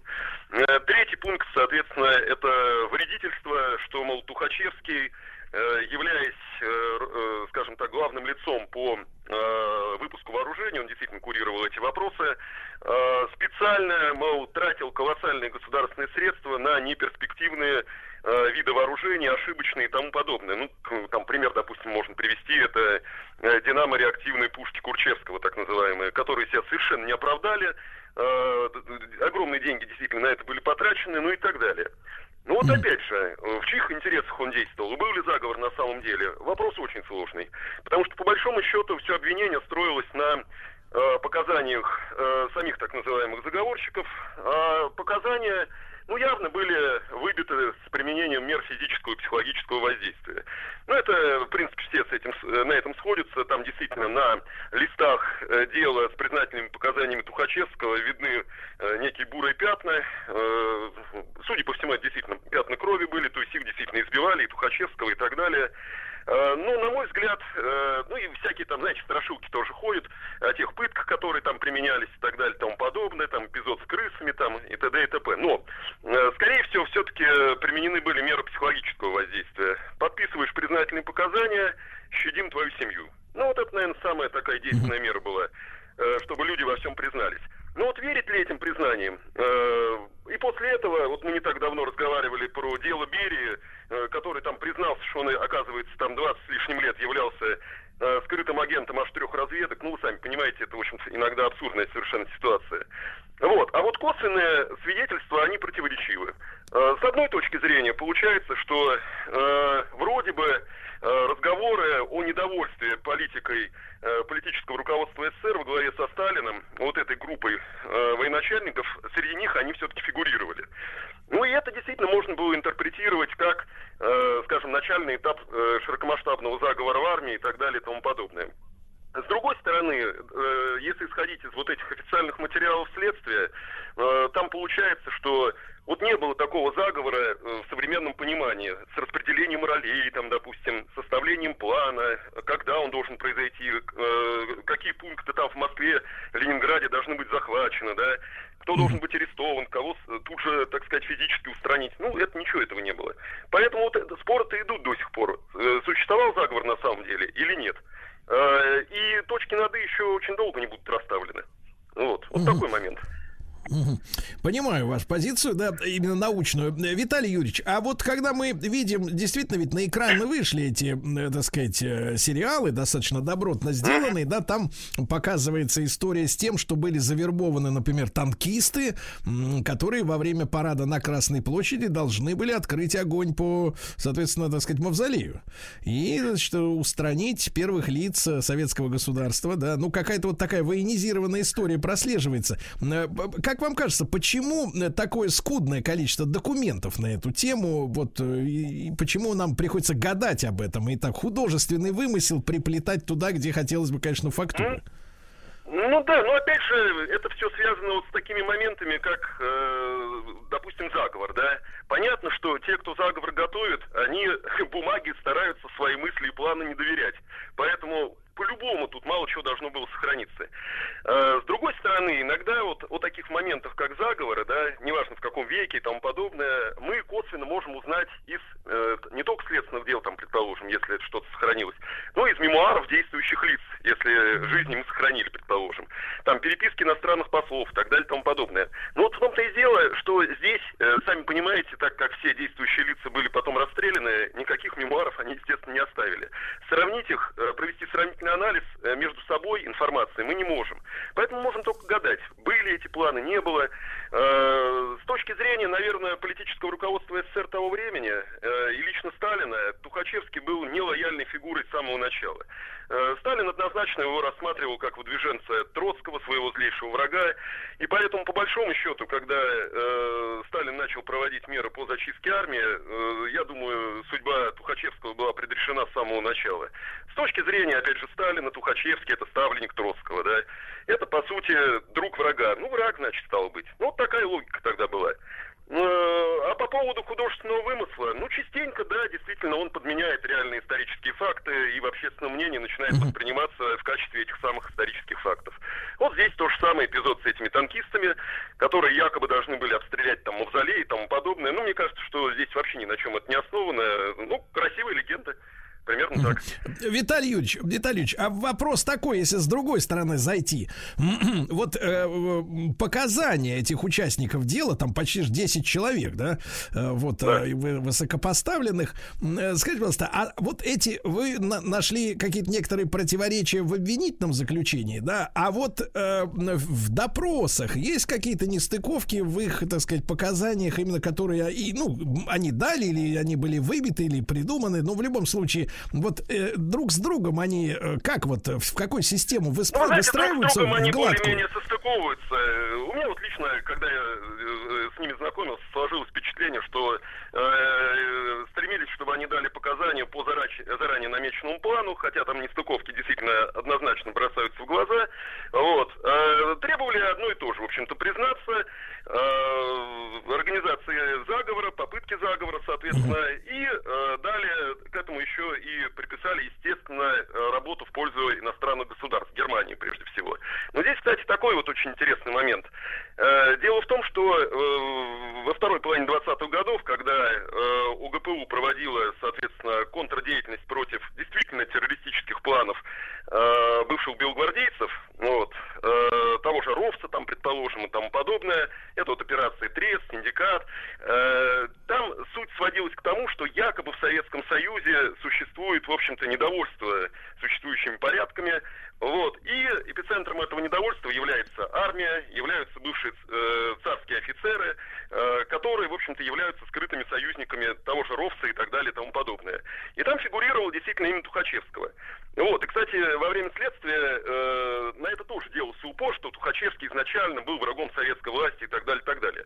Вот, ну к этому, на мой взгляд, все-таки очень осторожно нужно относиться, потому что это была специальная легендированная, собственно говоря, э, такая вот система пр- придумана, чтобы выманить вот этих самых террористов Ровца в нашу страну под видом э, связи с этой самой несуществующей э, антисоветской организацией военных. Да, да, да, да, это мы знаем, конечно. Виталий Юрьевич Захаров, э, профессор истории, с нами сегодня 130 лет со дня рождения Тухачевского. Сергей Стилавин и его друзья. На маяке.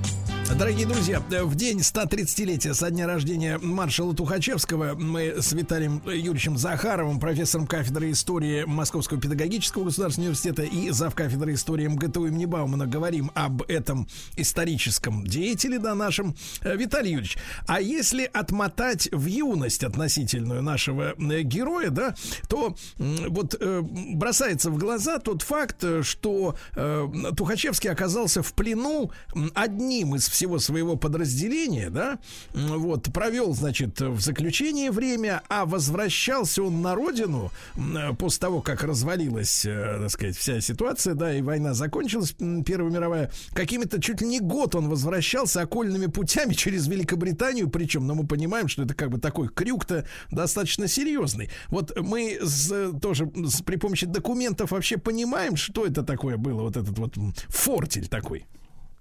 А, Вы знаете, в основном это только э, по э, автобиографии самого Тухачевского. Вот. Но то, что реально он находился в плену, то, что он реально предпринимал попытки побегов, об этом э, говорят, во-первых, э, воспоминания не кого-нибудь, а Шарля де Голля, будущего главы французского сопротивления и президента Франции. Дело в том, что де Голь тоже попал в плен и тоже пытался несколько раз бежать, а вот таких наиболее строптивых офицеров э, отправляли в специальный лагерь в Ингольштате, где, собственно, Тухачевский с Деголем-то с молодым и познакомился. И вот то, что это было на самом деле, э, вот эти попытки побега, э, об этом, опять же, из воспоминаний Деголя мы можем узнать. А, прямых, конечно, документальных подтверждений, допустим, вот этого самого пути Тухачевского обратно на родину, конечно, никаких не сохранилось. Вот. Но то, что это был бесспорно храбрый офицер, который первоначально не собирался, в общем-то, присоединяться к э, большевикам тем же и тому подобное, ну, это однозначно. Он, в общем-то, был дворянского происхождения, из э, польской семьи, ну, о чем, собственно, его фамилия свидетельствует. Вот. Э, начал делать блестящую военную карьеру, проявлял личную храбрость, награжден был несколькими орденами, опять же, за личную храбрость. Вообще-то он был подпоручиком э, лейбгвардии Семеновского полка. Вот, и действительно активно участвовал во всех этих событиях 14-го, начала 15-го годов. Да, попал в плен.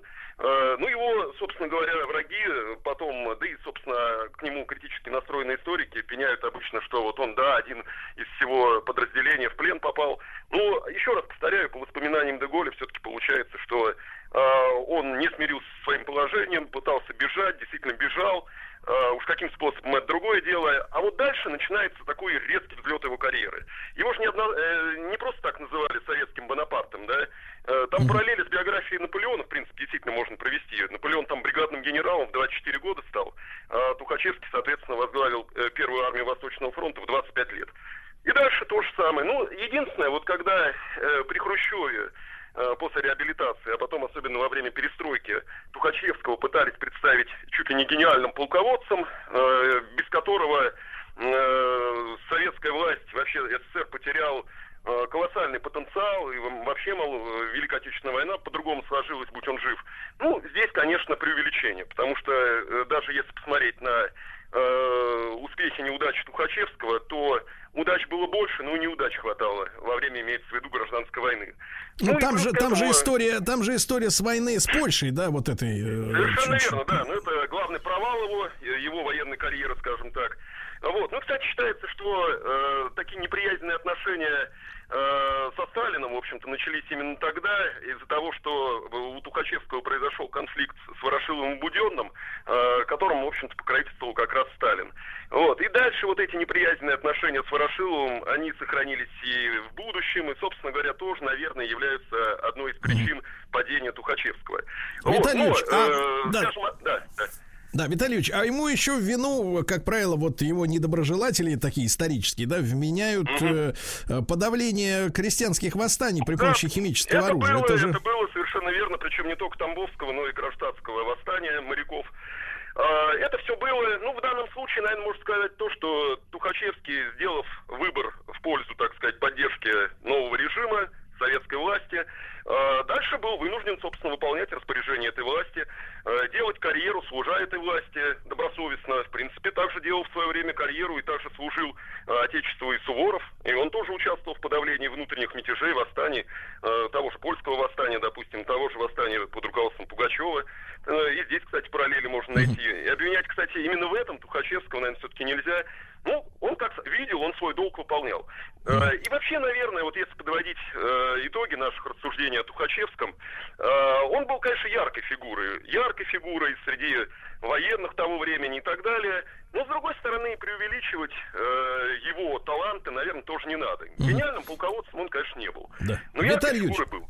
Да, да, Витальевич, и вот э, связи его с э, Троцким, да, который, соответственно, был изгнан сначала э, со всех постов, потом из Советского Союза, потом, соответственно, его уже э, в сороковом году, так сказать, обнаружили в Мексике, это все понятно. А, э, действительно, это были единомышленники политические или это так преувеличение? Э, С моей точки зрения, преувеличение. Э, Другое дело, что Троцкий в самом деле способствовал э, карьере Тухачевского. Троцкий ведь тогда действительно был наркомом по военным морским делам, председателем Реввоенсовета.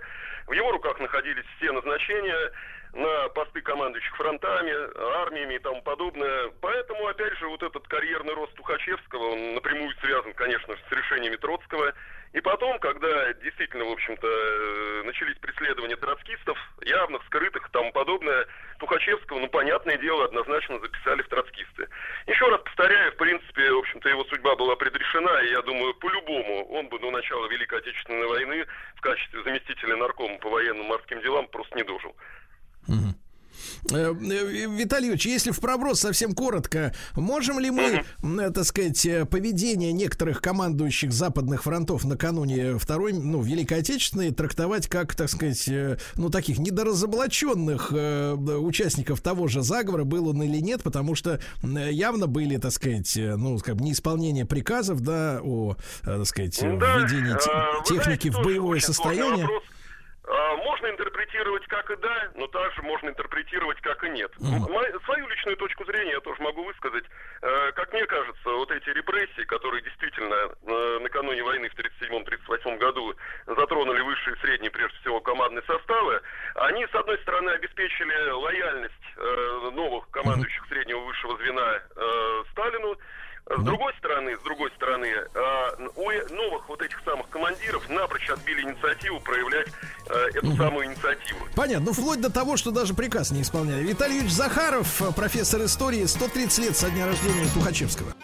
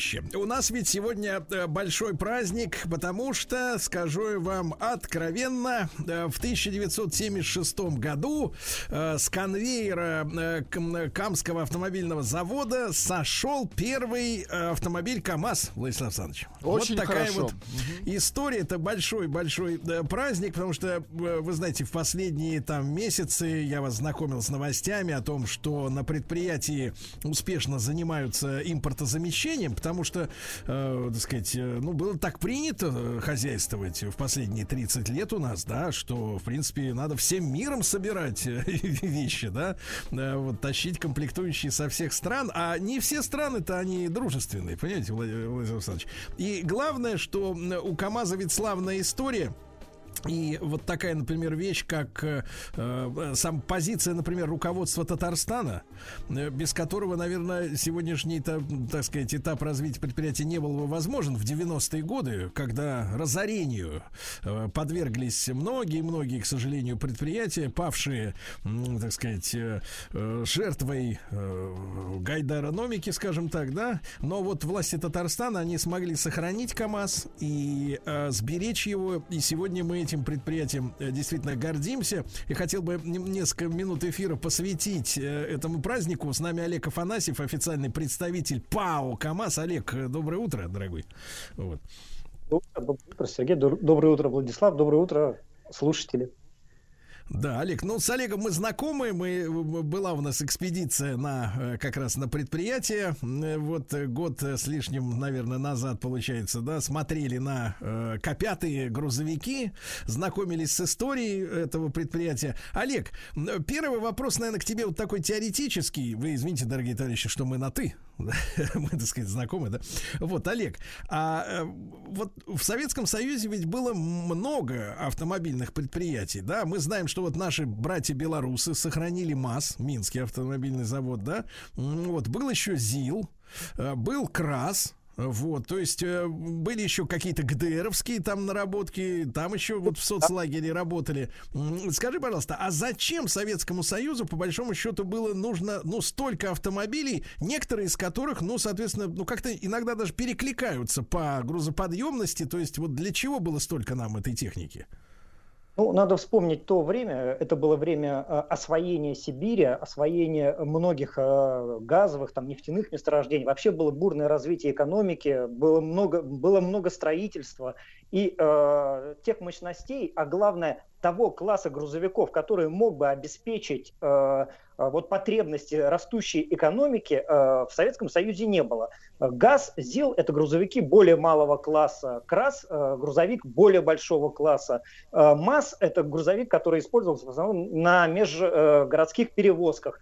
И получалось, что э, грузовика полноприводного, большого, достаточно тяжелого, достаточно мощного, который мог бы при этом ездить по дорогам общего пользования и обеспечивать э, строительство, обеспечивать э, экономику страны перевозкой грузов, э, не было. И э, этот вопрос напрашивался, строительство, э, производство именно такого грузовика, который бы э, вот встал в сегмент между большими и средними грузовиками, причем с достаточно мощным производством, достаточно мощной э, производственной возможностью, количество, по, по количеству этих грузовиков не было, потому что ни МАЗ, ни ЗИЛ, ни другие э, заводы в то время не обладали такими мощностями. И было принято решение о необходимости строительства этого завода, завода по производству больших грузов. Э, И э, вот к началу, к концу 60-х годов был э, специалистами ЗИЛа разработан э, грузовик, э, и было принято решение строительства отдельного завода, мощного завода с э, потрясающей мощностью э, Да, для да, Олег, производства. и- Олег, и тут, и тут самая настоящая такая, скажем так, партийно-детективная история. Ты мне сам это рассказывал. Я хотел, чтобы ты слушателям нашим тоже это изложил, потому что э, я так понимаю, что около 70 было вариантов, где конкретно этот завод новый, да, вот по производству этих новых грузовиков, которые мы сейчас много десятилетий уже знаем как КАМАЗ, это марка узнаваемая, да, это машина с собственным лицом. Вот, а, и, и почему-то именно, да, в набережных Челнах. Э, Вот как это было все устроено? Расскажи, пожалуйста. Такая очень интересная полудетективная история. Э, действительно рассматривалось более 70 э, городов, э, мест, где могли, мог бы разместиться наш автогигант. Причем одно из условий было, чтобы рядом была мощная река, мощная гидростанция, гидроэлектростанция, потому что требуется заводу большое, достаточно большое количество электроэнергии. И также планировалось, что будет размещено в глубине страны. И вот насколько нам известно, э, специалисты, экономисты склонялись больше к э, территории в Сибири, ближе к, вот в Красноярском крае в частности. Но э, руководство Татарстана, вот легендарный Фикрят Ахмеджанович Табеев, он, понимая важность данного завода, понимая важность данного э, предприятия, он э, предпринял такой по нынешним временам, я бы сказал, пиаровский ход. Э, когда он знал примерно, когда будет проходить заседание Совета министров и Центрального комитета по окончательному решению, где будет строиться, определению места, где будет строиться завод, и группа партийных товарищей выехала под набережные Челны, привезла туда автокраны, привезла туда бетонные блоки, э, выставила это все э, достаточно красиво, написала на бетонных блоках, здесь будет построен завод «Батыр», э, сфотографировались на фоне этого и отправили э, письмо э, Леониду Ильичу Брежневу, что типа, дорогой Леонид Ильич, мы э, вот э, начинаем строительство завода по производству большегрузов. А, и когда состоялось заседание э, вот, э, правительственных э, органов по определению места, и когда встал вопрос, так где же строить, Леонид Ильич сказал, а что мы вообще обсуждаем? Вот я же видел фотографию, в Татарстане уже начали строить завод. Чем мы будем, как говорится, что-то тут новое придумывать? Вот же, все уже готово. И э, действительно это подтверждается фотодокументами. Завод начали строить 13 декабря, а фотографии э, сделаны в августе. То есть люди на фотографии стоят в коротких э, в рубашках с короткими рукавами. Вот так, такой хитрый ход э, позволил э, Татарстану, что называется, получить себе э, наш завод. Да, замечательно, Олег, да, мне нравится эта история. Олег, а ведь э, смотри, пожалуйста, мы с, к сегодняшнему дню перейдем обязательно, ведь э, КАМАЗ э, в конце 80-х подарил нам, э, ну, такую любимую советскую микролитражку АК, правильно, да? Ведь вы, вы стали делать АКУ. Вот э, как вы с этим проектом справились? Потому что, ну, одно дело грузовик, огромный, полноприводный, и вдруг вот этот маленький лилипутик там, да, кстати, хорошая машина, на нем нем ездил, очень замечательная резвая была штука, да. Э, опять же, в то время э, в Советском Союзе был большой дефицит автотранспорта, легкового автотранспорта, и существующие заводы не справлялись, и была ниша вот этого небольшого автомобиля, молодежного автомобиля, как тогда его называли.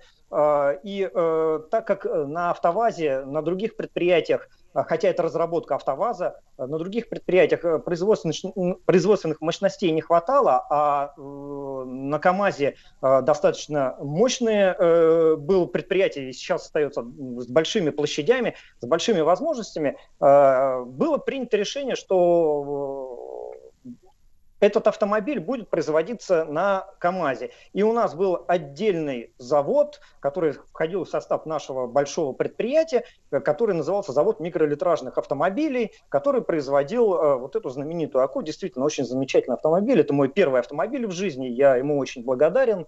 Э, прекрасный был для своего времени автомобиль, э, но вот э, пришло время, пришли другие автомобили легковые. Да-да-да. И у меня тоже с Окой связано личное воспоминание, как раз с Татарстаном, что интересно. Друзья пригласили в гости в середине 90-х в, так сказать, вот в, в гости в Казань. Значит, они купили новенькую Аку. Вот. А у меня были с собой права, а у них не было. Они купили машину, значит, а прав у них нет. И мы, значит, поехали поехали на этой машине, так сказать, куда-то за город. Прекрасная погода, я помню, там Сабантуй был, все дела.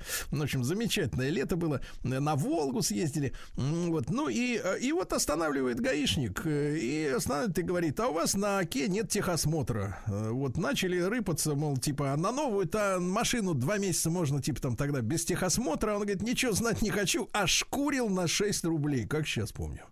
Ух, я так злой-то на него был. Ладно, э, но машина хорошая. Олег, вот вопрос, э, наверняка у наших слушателей есть относительно той разработки, которая тоже непосредственно связана с КАМАЗом. Я понимаю, что у вас есть отдельное подразделение, да, вот грузовые автомобили, у вас есть замечательное подразделение, которое занимается автобусами. И на канале Большой Тест-Драйв мы выложили ролик, где мы показывали электробусы, не автобусы, а электробусы, да, электрические машины, которые вы тоже делаете. Там в Москве уже несколько сотен штук их катается и возят пассажиров. Замечательная машина. Удалось посидеть самому за рулем. Вот. А вот для личного пользования использовании, да, вот неск- некоторое время назад, года полтора, наверное, может быть, два уже прошло с момента презентации народу э, такого, значит, образца, опытного образца под названием Кама, Кама-1, кажется, это у нас электромобильчик маленький. Но, насколько я помню, мы с тобой общались, дело в том, что одно дело создать опытный образец, да, вручную, и другое дело разработать сложный технологический процесс именно конвейерной сборки, какие детали, куда, в какой момент, это разные вещи, да, просто создать один экземпляр и Э, значит, э, клепать уже серийные, так сказать, машины. Я понимаю, что не совсем твоя епархия, но я попросил тебя разузнать, в каком состоянии все-таки машина в, ну, в сознании народа связана именно с КАМАЗом, э, как идут работы по КАМе. Да, тут необходимо сделать некоторые пояснения. Действительно, несколько лет назад мы с Санкт-Петербургским политехническим университетом имени Петра Великого разработали электрический автомобиль КАМА-1. А, он появился в прототипе, он а, прошел определенную обкатку, и это был наш, так скажем, эксперимент по вхождению в электрический транспорт, в электрический тран, легковой электрический транспорт. Потому что, как вы понимаете, ну, мы все-таки производим грузовики, у нас нет э, серьезного опыта в этом направлении, и вот мы э, рискнули и сделали такой э, автомобиль. После э, того, как он был сделан, после того, как он прошел ряд испытаний, э, у нас э, в набережных Челнах э, специалистами нашей компании была создана, опять же, компания, которая называется «Кама». И, этот, и эта компания в настоящий момент разрабатывает электромобили под брендом «Атом». И это будет, это уже не Кама-1, ни в коем случае, это два разных проекта. Но э, вот та школа, которую мы получили э, при разработке, э, инженерная школа, конструкторская школа, которую мы получили при разработке э, вот, автомобиля Кама-1, а, она сейчас реализовывается в том числе э, и вот э, в этом проекте э, Кама, который будет производить электромобили Атом. А, там, причем я хочу сказать, что этот проект развился до достаточно серьезных э, размеров. Сейчас там работают уже не только наши специалисты, они работают, но и иностранные разработчики, знаменитые люди. Я не хочу, как говорится, за коллег кто-то рассказывать, кто, но там действительно легендарные разработчики иностранные, которые даже mm-hmm. в нынешнее время остались, работают. И, э, насколько я знаю, в этом году будет представлен автомобиль «Атом», электрический автомобиль «Атом». Вообще я хочу сказать, что это не просто электрический автомобиль, это новый подход к транспорту, это новая экосистема, которую ребята э, на сегодняшний день разрабатывают и, э, и э, создают. И это будет, ну, на мой взгляд, я не хочу тут э, громких слов, но на мой взгляд, это будет это новое слово в электротранспорте. Атом. Олег, ну я не буду расспрашивать, я мужчина воспитанный, как говорится, да, что сказал, что сказал, но в любом случае, эм, э, сказать, мы вот в этом году узнаем, да, мы получим и картинку, и сможем, так сказать, покататься на этой штуке, да, так что мы ждем приглашения на тест-драйв. Так что обязательно передай, передай товарищам. Да.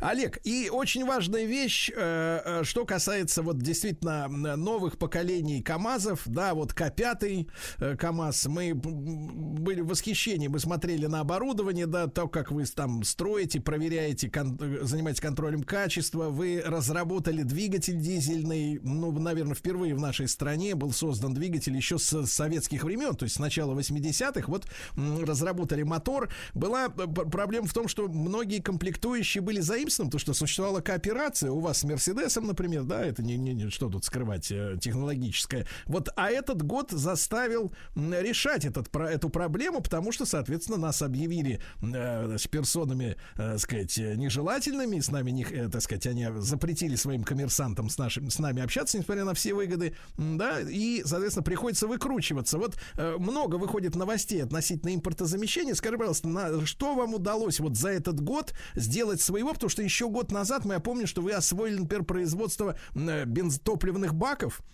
своих собственных, да, то, что было, э, в принципе, технологически сложно, как бы это ни показалось аудитории, но сварить топливный бак из этих материалов, из которых он сделан, это не так просто. Потом свою раму вы стали делать еще тогда, еще в конце 21 года, да. А Что за этот год вы, вы еще сделали своего?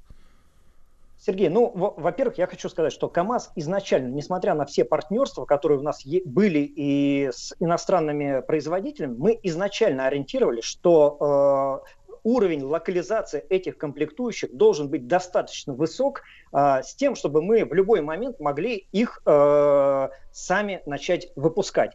Это происходило с коробками передач, это происходило с каркасами кабин для, для К5 и по всем другим элементам.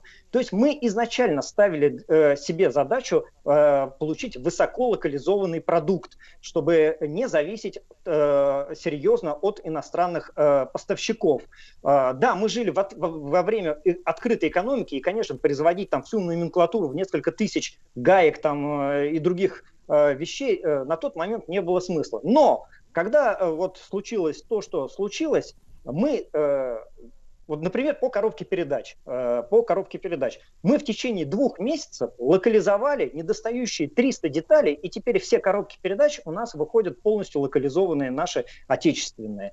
Э, С двигателями то же самое. С каркасом кабин. Сегодня каркас кабины локализован на э, 99%. Там совершенно э, ничтожные детали остались, которые просто ну, нет смысла их производить. Они всегда есть в доступе на, рынок, на рынке. Э, э, Мы э, двигатель то же самое мы локализовали. Более того, когда все это случилось и когда у нас встал вопрос, как нам дальше развиваться, было принято решение не просто заменить недостающие детали российскими комплектующими или дружественными, комп- дружественными комплектующими. Наше руководство поставило задачу создать новый, модернизированный э, К5. И сегодня, вот в феврале, мы начали собирать уже модернизированный грузовик К5, К5, который по своим характеристикам даже лучше, чем предыдущее поколение К5. У него увеличен меж- межсервисный интервал 150 тысяч. Межсервисный интервал у данного грузовика. А Новый двигатель, более мощный, 13-литровый стоит. У него э, пониженный расход топлива, э, улучшена шумоизоляция и так далее, и так далее, и так далее. То есть за каждый элемент, за который мы брались по э, импортозамещению, мы его не просто импортозамещали, но и улучшали. В результате этого у нас получился фактически глубоко модернизированный новый продукт. М, К5, К5 плюс получается, да? Я вспоминаю, вот ты знаешь, нашу экскурсию по заводу, да, когда встречались с людьми, э, я э, помню таких товарищей, умудренных опытом, такие зрелые советские люди, такие, да, постарше, чем я. Но что самое интересное, вот среди инженеров, да, разработчиков, я увидел большое количество и молодых ребят, которые намного там младше меня, тебя, э, да, и я так понимаю, что вы очень хорошо работаете именно со своей там конструкторской инженерной школой, да, даете этим людям творить, да, и вот то, что вы не просто там тупо заменили западные детальки на, так сказать, своего такого же типа изготовления, вы еще и подошли как бы новаторски, вот все в, э- в этом сказывается, на этом сказывается и то, что люди молодые, да, приходят на завод. Верно. Вообще, я считаю, что главная заслуга на, руководства нашей компании э, за последние там 10 лет это то, что э, фактически создана новая инженерная и конструкторская школа на предприятии, которая позволяет решать любые задачи. Ну, посмотрите, мы не только грузовики делаем, у нас уже это наша разработка э, электробус, наша разработка беспилотные транспорты, наши разработки в других э, сегментах. Мы же теперь разрабатываем и делаем карьерные самосвалы. То есть э, благодаря вот э, такому подходу фактически создана новая инженерно-конструкторская школа в автомобилестроении. А ведь это самое главное. Вообще то, чем, э, в, что- в чем была проблема да, после развала Советского Союза. Уничтожена была вот э, конструкторская школа. И вот фактически сейчас мы ее воссоздали, и это позволяет э, дальше развиваться и предприятию, и автомобилестроению, и вообще в стране. Олег, ну, э, я искренне э, всех э, твоих товарищей ненавижу слово коллеги. Это вот чиновничье вот это слово коллеги. Товарищи, да, поздравляю с очередным днем рождения. Вот, помню все наши встречи, рукопожатия, эти прекрасные улыбчивые лица. Шлю привет набережным Челнам и с праздником. Еще раз Олег Афанасьев, официальный представитель КАМАЗа, сегодня в 76 году сошел первый автомобиль с конвейера. Приготовились к съемке. Тихо. Держать свет. Держать свет. Тихо. Начали. В фильме снимались. В главных ролях. В главных ролях. Главные роли снимались. В главных ролях. В главных ролях. В главных ролях. В ролях. В ролях. В ролях. Дорогие товарищи, ну что же, нас ожидает э, кинематографический УИК, так сказать, энд. Да, вы знаете, что э, прокат новых фильмов, премьера в ш- на широком экране начинается обычно в четверг. А сегодня у нас, Владислав Александрович, что? Четверг. Четверг, правильно, 16 февраля. Именно сегодня на экраны выходит военная драма, которая называется «Праведник».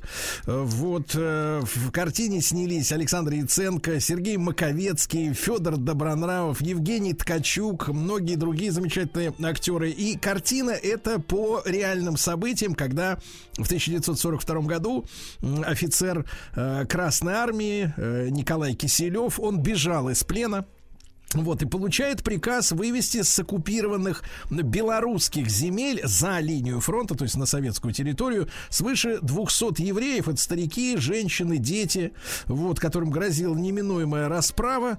И сегодня я рад, э, что снова в нашем эфире, э, в прямом эфире, э, замечательный режиссер этого фильма и многих других, Сергей Владимирович Урсуляк. Сергей Владимирович, доброе утро. Да. Доброе утро, здрасте. Да. А, Сергей Владимирович, ну вот расскажите, пожалуйста, о том, как вам и продюсерам э, это, этой картины, да, вот э, пришла сама идея вот об этой истории снять фильм. А, Это идея не моя, это идея именно продюсеров э, Тимура Вайнштейна, Антона Златопольского и Леонида Верещагина. А, Они поручили Геннадию Островскому, замечательному драматургу, написать сценарий. А, И позвали меня, чтобы этот сценарий реализовать.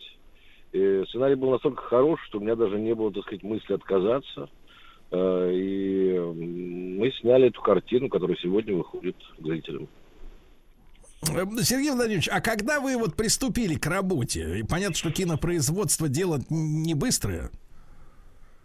А, наверное, это было года два, года два, может быть, с небольшим назад, когда я получил в руки сценарий, э, мы собрали группу и начали подготовку к этому фильму. Э, са- сами съемки заняли не так много времени, относительно ну, того, как у меня было, когда я снимал сериалы. Месяца три с половиной мы снимали в Белоруссии, а потом еще небольшой кусок мы снимали в Израиле. Мгм. Вот. А э, вы хотели передать тем самым, вот, э, э, организовав съемки в Израиле, максимальную, так сказать, правду, да, которая реально происходила в этой истории?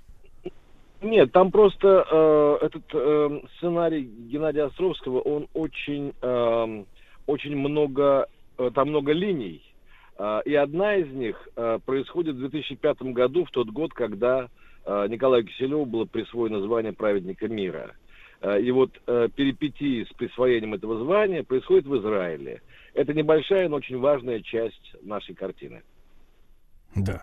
А, Сергей Владимирович, ну вот э, э, это же это же реальная история, это быль, правильно? Вот как вы, э, во-первых, как как режиссер, как человек творческий, да, относитесь к, ну вот какова задача, собственно говоря, режиссера, когда ты снимаешь а, вот именно историю, которая была, потому что очень часто, вы знаете, ну вот в последнее время м, ну, появлялись фильмы, да, про которые, например, участники тех событий, которые по- появляются на экране, они говорят, слушайте, было по-другому. А режиссер, значит так, заправив руки в брюки, говорит, а я так вижу.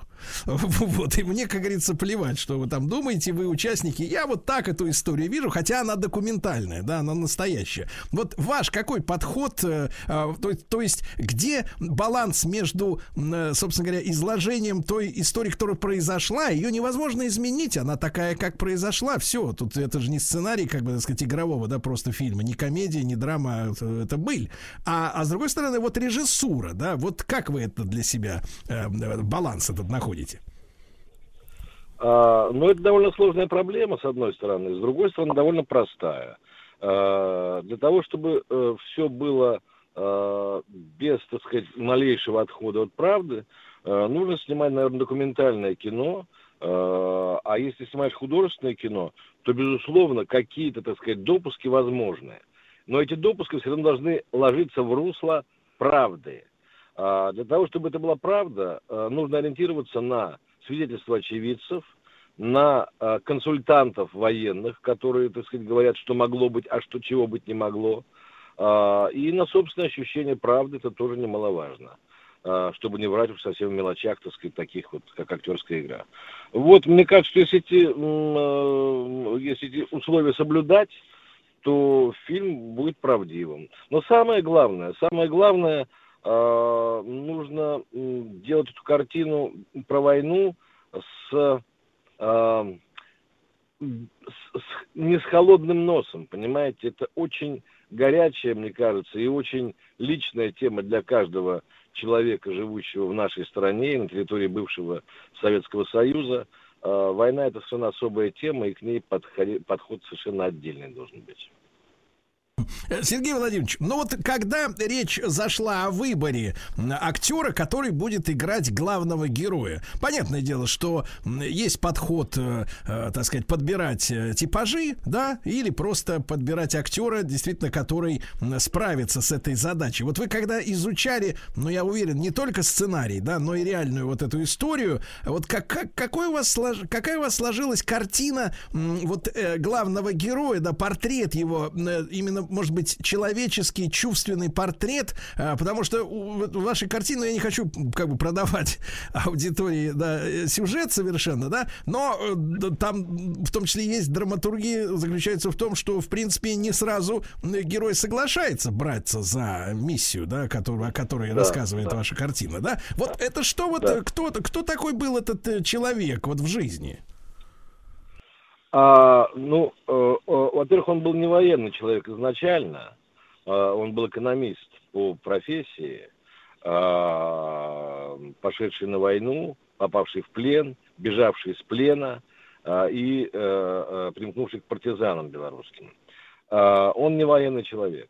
Вот мы тут подходим, в выборе актера, мы вплотную подходим к проблеме правды.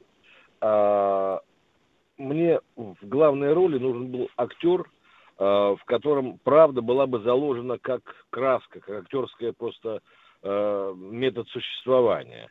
И таким актером для меня является Александр Яценко, э, в котором есть абсолютное чувство правды. И поэтому у меня не было долгих раздумий, кого приглашать на главную роль. Я позвал Сашу Яценко, он, слава богу, был свободен, и согласился, и очень хорошо, мне кажется, сыграл.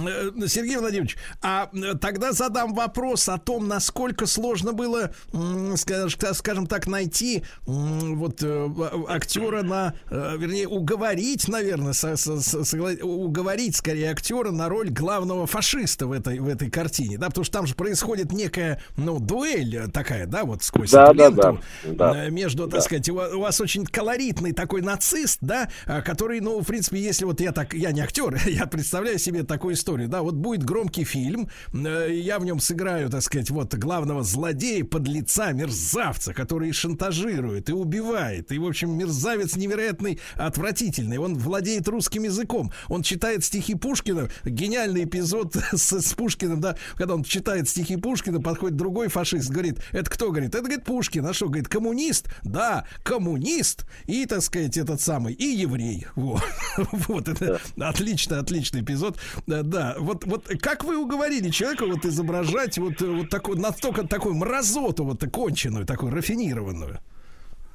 А, вы знаете, я не уговаривал, а, скажу честно.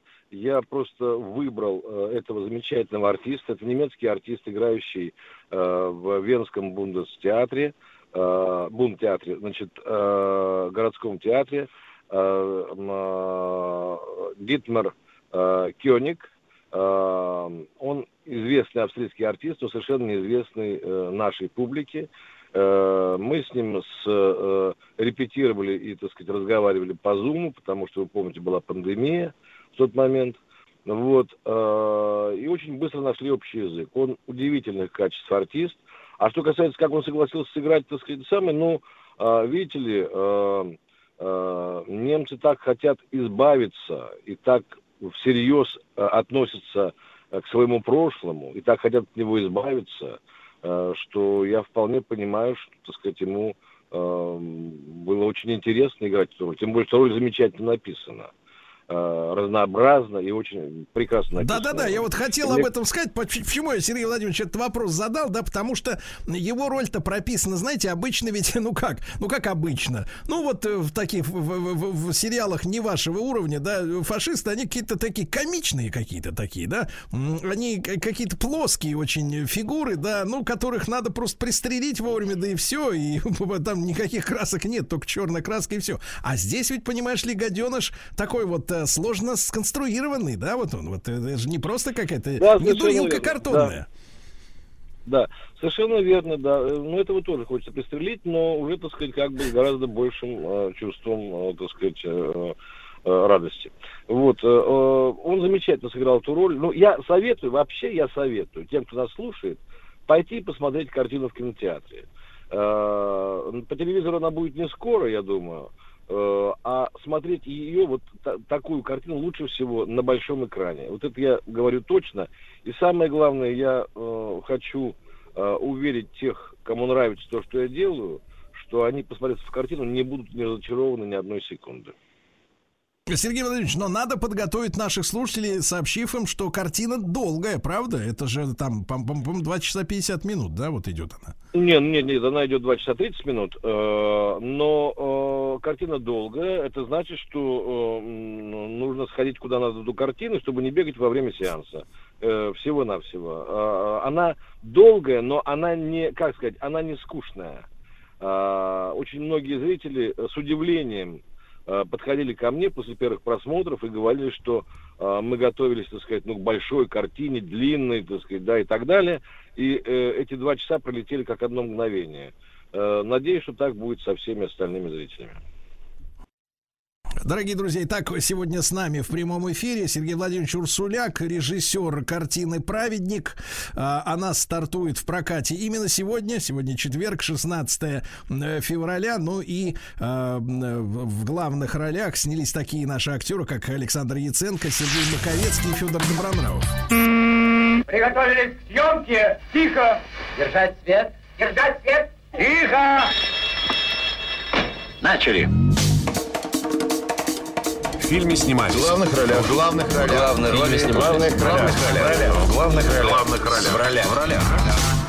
В ролях. В ролях. Друзья мои, сегодня с нами Сергей Владимирович Урсуляк, режиссер э, картины «Праведник». Еще раз напомню, «Праведник». Она стартует в кино сегодня, в этот э, уикенд. Э, и мы говорим об этом фильме с режиссером, естественно. Сергей Владимирович, ну вот Ау. в этой картине, да, достаточно большие, ну я не, не язык не повернется сказать массовка, там, там, там 400 человек, да, задействовано да. в кадре в, в этой картине, да, хотя мы мы уже привыкли там со времен э, вот этих американских э, картин, где э, дуплицируются компьютером, да, люди, и в принципе там все не, не настоящие толпы. Вот э, как трудно работать с таким количеством, как говорится, человеческого материала? А, вы знаете, это, конечно, непростая задача, а, но, во-первых, у меня сильная группа, и основная нагрузка, конечно же, работы э, чисто технической просто даже, э, ложилась на группу, потому что всех этих людей нужно было каждое утро одеть, загримировать, привести их костюмы в состояние годное для съемок, э, а после съемочного дня раздеть, разгримировать, развесить костюмы, высушить. И по этому течение съемочного периода моя группа большая ее часть, и даже большая ее часть, спали по 5 часов. Вот, поэтому... Э, э, а у меня, так сказать, как бы сложности были другого порядка. Но тоже, опять же, я думаю, что они э, проще, чем вот, так сказать, вот так вот не спать по много, по много дней э, и заниматься массовкой в таком буквальном смысле. Все-таки мои задачи были, ну, может быть, не, не, не, э, не, не легче, но, скажем так, физически все-таки попроще. Сергей Владимирович, ну вот сама тема, да, а, избавления от уничтожения, да, а, вот этот, эта попытка э, Германии решить окончательно, да, немец, э, еврейский вопрос, вот, и да. в принципе это, это тема, где, э, так скажем, ну вот как-то вот юмор и вот и эта тема, они как бы разные, да, по разную сторону баррикад находятся, да, тем не менее у вас в картине есть ирония, шутки, вот как вы вот баланс этот находили, да, и сохраняется ли юмор вот даже в таких э, самых тяжелых обстоятельствах жизненных, о которых вы рассказываете? Э, юмор, безусловно, сохраняется. Если нужно дать должное э, юмору не моему даже, а, так сказать, автору сценария Геннадию Островскому. Плюс я вам хочу сказать, что есть национальные черты, и одной из, так сказать, замечательных черт еврейского народа является э, готовность даже в самой сложной ситуации э, найти место шутки, найти место, пускай грустному, но юмору. Э, и э, в этом прелесть этого народа, и э, в этом, мне кажется, э, замечательный, замечательный какой-то привкус у этого сценария. Э, потому что действительно в этой картине очень много смешного. Причем смешного, так сказать, не за счет трюков, а именно за счет точных, каких-то точного определения того, э, что происходит, понимаете, точных характеров, э, юмора рожденного, что называется, изнутри, из глубины характера.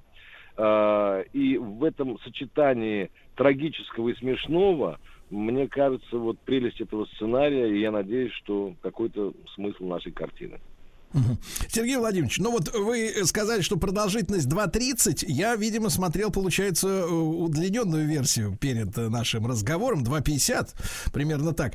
А, и от слушателей вопрос, будет ли какая-то возможность посмотреть, ну, условно говоря, это называется, наверное, режиссерская версия или продюсерская, да, уже, уже после проката в кинотеатрах, ну, например, на каких-то платформах или на телеканале «Россия-1», вот такого полного фильма, да, я так понимаю, обычно же всегда материалы снимается, ну, с запасом запасом, да? Вот как вы на это смотрите? Вы знаете, я совершенно, так сказать, никак на это не смотрю. Э, э, у меня есть одна версия. Э, она и режиссерская, она и продюсерская, она и зрительская, она какая хотите. У меня этот фильм не снимался ни как сериал, ни как, так сказать, что-то еще он сделан так, как сделан. И вот та версия, которую смотрели вы, я уж не знаю, почему смотрели 2.50, может, вы заранее пришли и заснули, но э, он идет 2.30. Вот, так поэтому все будут смотреть одну и ту же версию э, и обмениваться одними и теми же впечатлениями. Хорошо, Сергей Владимирович, я понял. Ну и вопрос, да, для, для, для того, чтобы зрителям сказать, вы уже, вы уже несколько слов об этом сказали. Почему вот именно сейчас, как вам кажется, эту картину надо посмотреть? А, потому что сегодня, как никогда, нам нужна человеческая интонация, нам нужно внутри себя найти человечность, а, найти возможность а, найти возможность к состраданию, найти возможность к пониманию других людей и найти возможность понимания того, что все люди братья, а война ужасна. Да. И мы приглашаем, соответственно, нашу, наших зрителей в кинотеатры, друзья мои. Сегодня, 16 февраля, стартует в прокате картина «Праведник».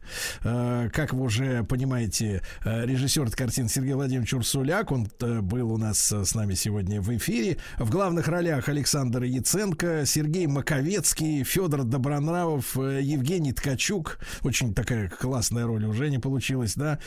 Другие замечательные актеры. Ну, и все это э, основано на реальных событиях, когда офицер Красной Армии Николай Киселев, реальный человек, э, получил приказ вывести с оккупированных белорусских земель э, 200 э, еврейских беженцев. Смотрите. Сергей Стилавин и его друзья.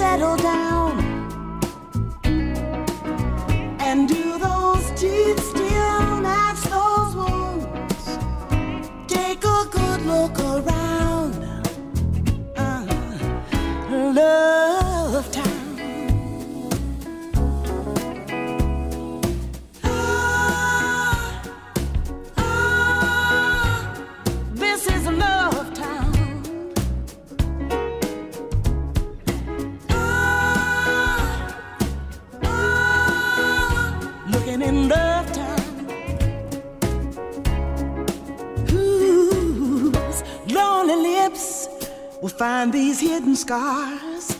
Who's seen the kisses left in dimly bars? Who's out in the streets looking for love like ours? Who's looking in Love Town tonight?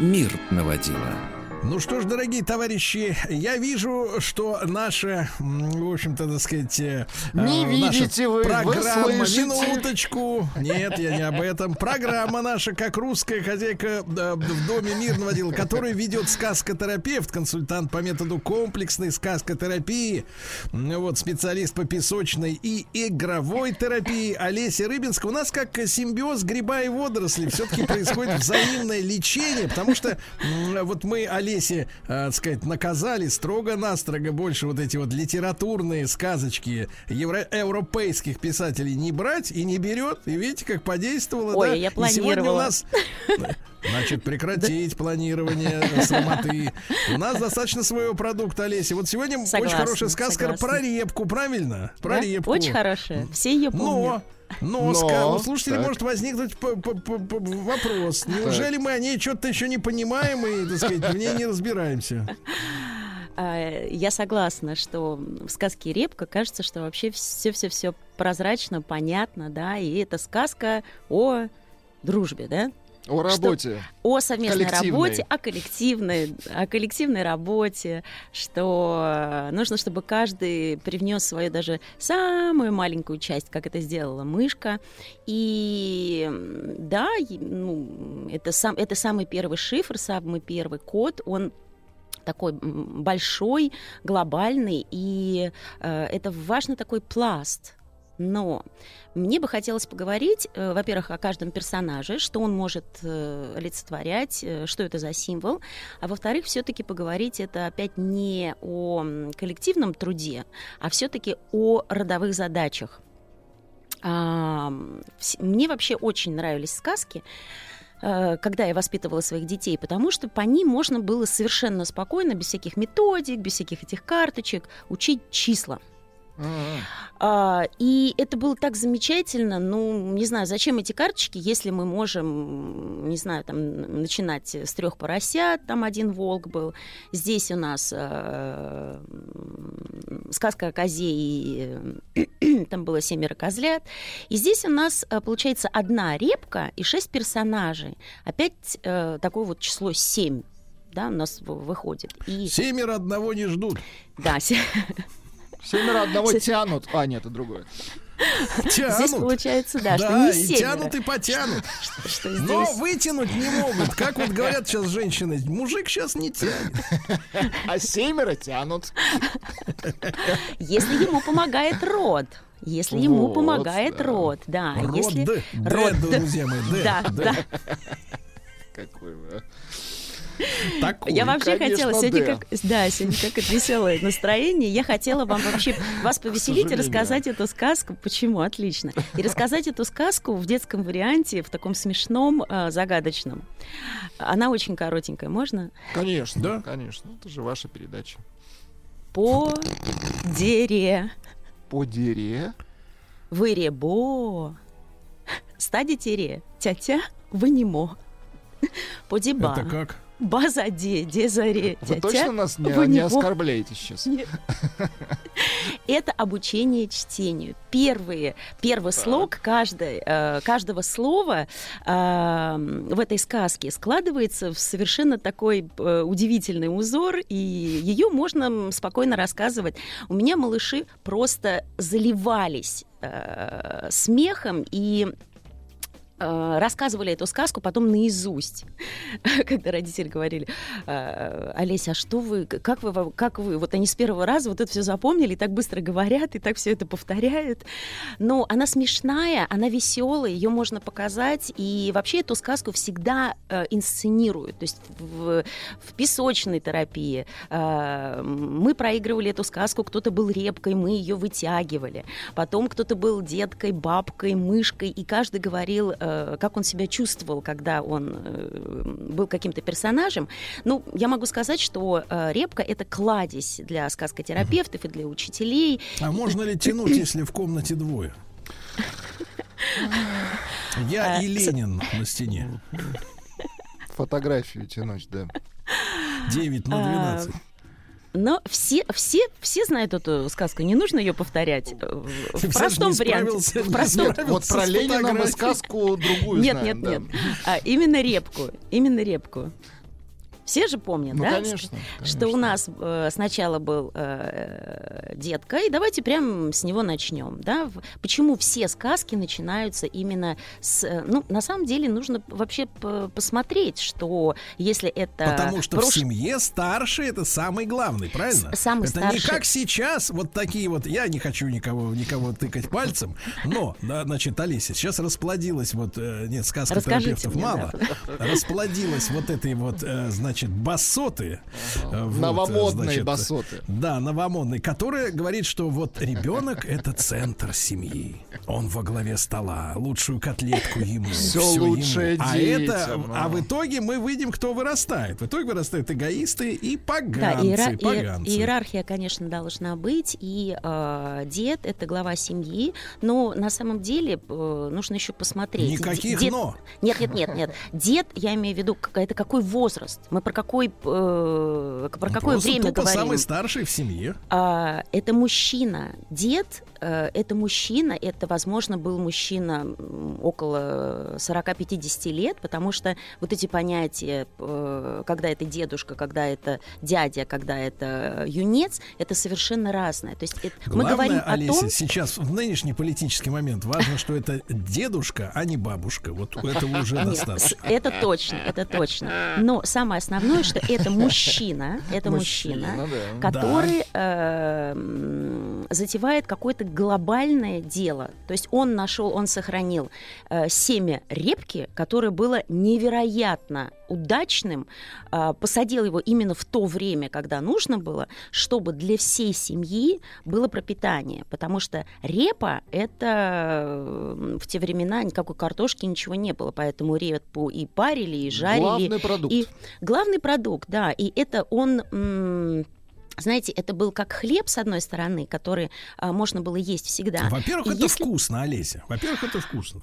А, ну, я не очень репу люблю. Хотя я вот Ну, какой дело в том, что женщины, они, к сожалению, их сосочки вот эти рецепторные, они избалованы. А вам нравится репа, Вам- да? А вам как вы ее готовите? Что-то новенького. Сергей Я ее знаете, в, пароварке. В пароварке Просто в репку, пароварку. отлично. Вот я Да, и замечательно кушается, да. И я всем женщинам хочу э, посоветовать Отлично. переходить с сибасика на Рецепт. селедочку, на селедочку вот. С авокадо, понимаешь ли, на, На На парную что? репу. На что? Да, на что Ну, с авокадо репа- перейти? На масло. Вот. Мажьте масло. Конопляная. А, и, и репа, кстати, прекрасная. И репа, и репа а, могла кормить а, семью э, целый год. То есть ее можно было хранить очень долго. Если ее приготовить с маслом и с сахаром, то это был и прекрасный десерт. И я вот начала смотреть э, что там очень много, нашла, что там очень много витамина С, даже больше, чем в цитрусовых. Ну, не буду э, спорить, не буду никого убеждать, но э, хочу просто сказать, что в то время это был э, ценный продукт, и здорово, что она уродилась такая э, большая и должна была э, служить всей семье. То есть это не только там э, дед и баба, да, но они, э, репа должна была прокормить и кошку, и собачку, и, может быть, там и родственникам бы еще помогла. Поэтому вот уродился такой урожай. А как часто бывает в сказках, особенно если это мужская какая-то задача, что дед заслужил такую репку. То есть он был, ну, наверное, долго жил, хорошо относился к людям, а, делал свою работу на совесть, и поэтому ему вот пришло такое благо. Ну, Это и знаете, откуда это из, из сказки проистекает, что он заслужил семя? Да-да-да. Ну а почему она не, не, ма- э, не маленькая родилась, да, необычная родилась? Ловкий агроном. А, ну, не, бывает стечение обстоятельств, которые все-таки, да, климатические мы, вы. да, да, да, мы говорим, что это удача. Я все-таки верю в то, Урожайный что год был, да. и урожайный год, и удача это все-таки стечение обстоятельств, при которых ты постоянно делаешь правильный выбор. Да вы что? достойный выбор. И, ну, проверено э, очень многими людьми. Вот правда. Проверено Если- на репе, Сергей Валерьевич. Но в сказке-то об этом не говорят, что он был правильный дед. Это- У него, ну, у это- него даже Георгиевского креста нет. Репа уродилась большая, значит, дед был то, что надо. Вот хороший всё человек правильно был. сделал дед. Да, да.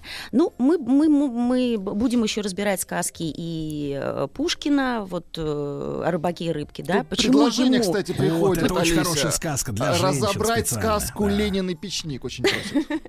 Это сказка? Да, ну, пишут сказка из Воронежской. Отлично.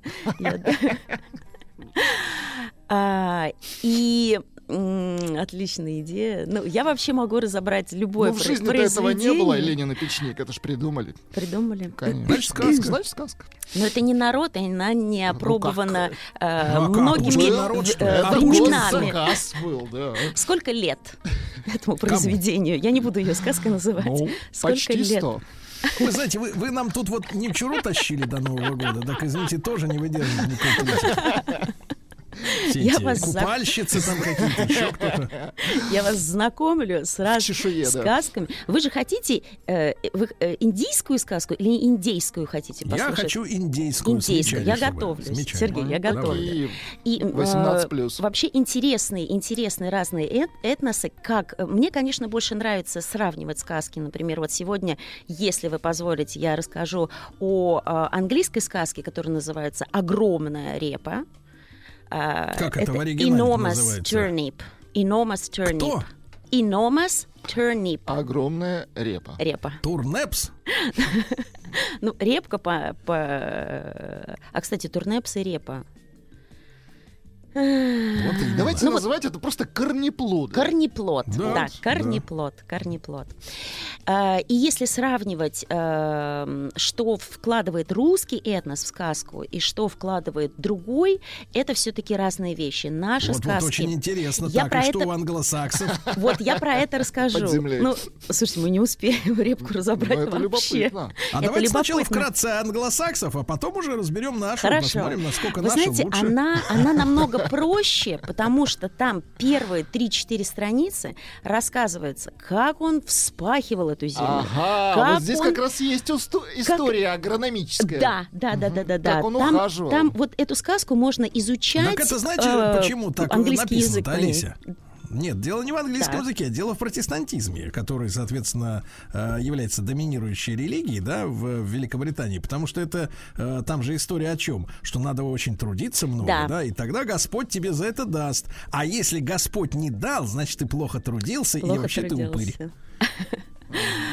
А, И куча прекрасных слов, ну, с этим я соглашусь с вами. И, и, эм, там просто вокабуляр, который можно выучить и потом использовать, а, если вы изучаете английский язык, и для детей, и для подростков, просто прекрасен. Там много-много всего. И тяпки, и копалки, и грабли, и сажать.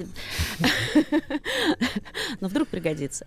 И, э, ну, деду никто не помогал, он сажал сам, сам э, растил эту репу, ну и выросла она такая огроменная.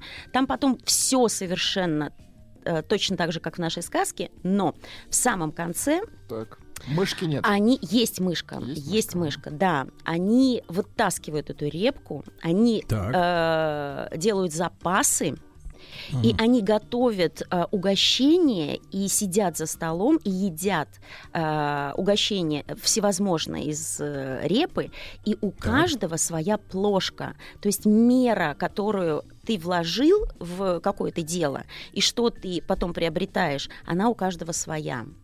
То есть у мышки это маленькая чашечка, у деда это, конечно, большая тарелка, а у внучки поменьше, она маленькая, симпатичная. То есть здесь еще... А, кстати, я посмотрела, прям вот вчера посмотрела «Гора самоцветов», нашу репку. Там как раз было, что они а, на весь год сделали себе запасов.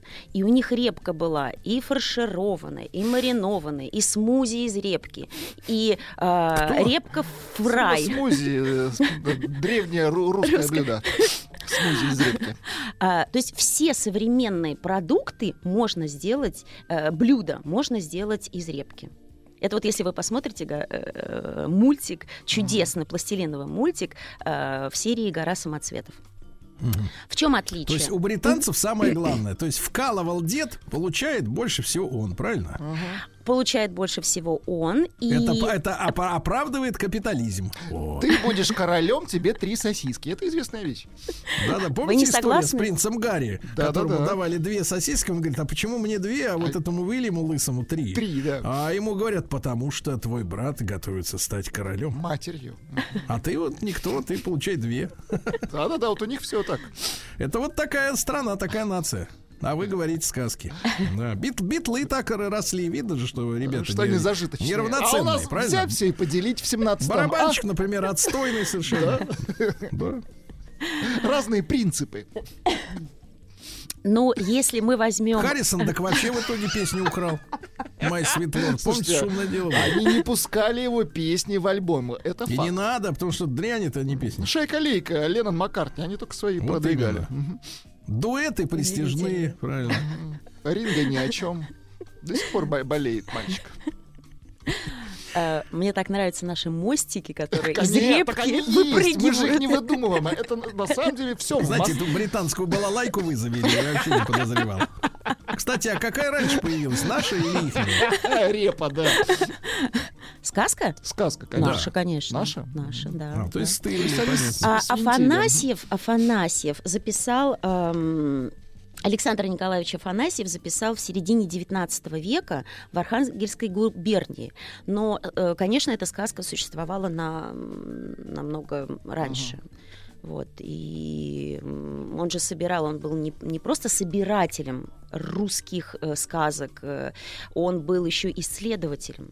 Поэтому я думаю, эта сказка, во-первых, она проверена временем, но у Фанасьева она, конечно, совершенно другая, и пока еще а, до конца непонятно, о чем она. Ну, в общем, ясно, но последние герои э, у нее совершенно волшебные. Ну, мы перейдем к Афанасьему. Я при- при- приготовила этот момент тоже. Ну что, возвращаемся обратно к нашей репке, можно? Конечно, конечно.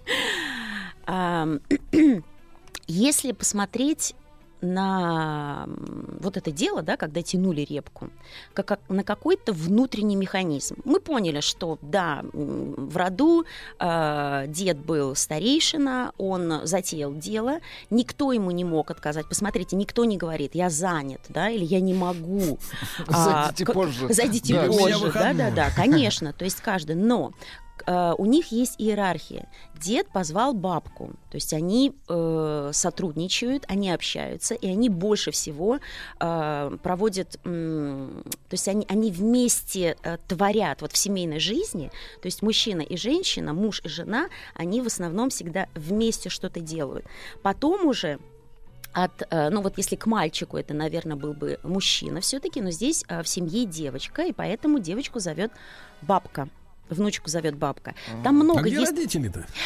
Ой, слушайте, вы знаете, я э, в какое-то время, ну, прям пять лет, наверное, назад, мне эта тема была безумно э, интересна, и я нашла такие, что э, были еще и родители. И что тогда... Смотрите, у к- Колобка нет. У. Снегурочки нет. Так? Снегурочка, у, о, у этого, отдельная у тема. Репки нет родителей, семя просто Ну, есть. Где большая родители? смертность просто была, Сергей Валерьевич. Ну, в те нет, времена. на Ну, здесь работе, разные варианты. методом. А, вахтовики, понятно. Здесь разные варианты. А, Кто-то э, м, подчеркивает, что связь поколений идет именно от бабушки к внучке, да, что родители, они э, более социальные, и они по роду передают меньше. Я, например, помню, что все лето... Связь поколений. типа. Может быть, связь поколений. Все лето я проводила или у одной, или у другой бабушки.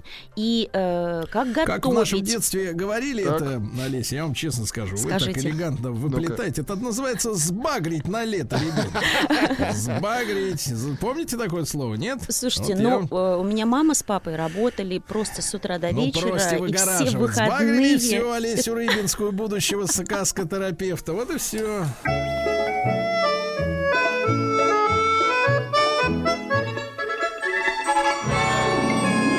Русская хозяйка дома мир наводила. Дорогие товарищи, сегодня мы добрались до репки, то есть мы идем прямо с- вслед за корнеплодами в самую, в самый грунт, э, буримся. В землю. да, да. Да, Олеся Рыбинская, сказкотерапевт, консультант по методу комплексной сказкотерапии, специалист по песочной и игровой терапии, да.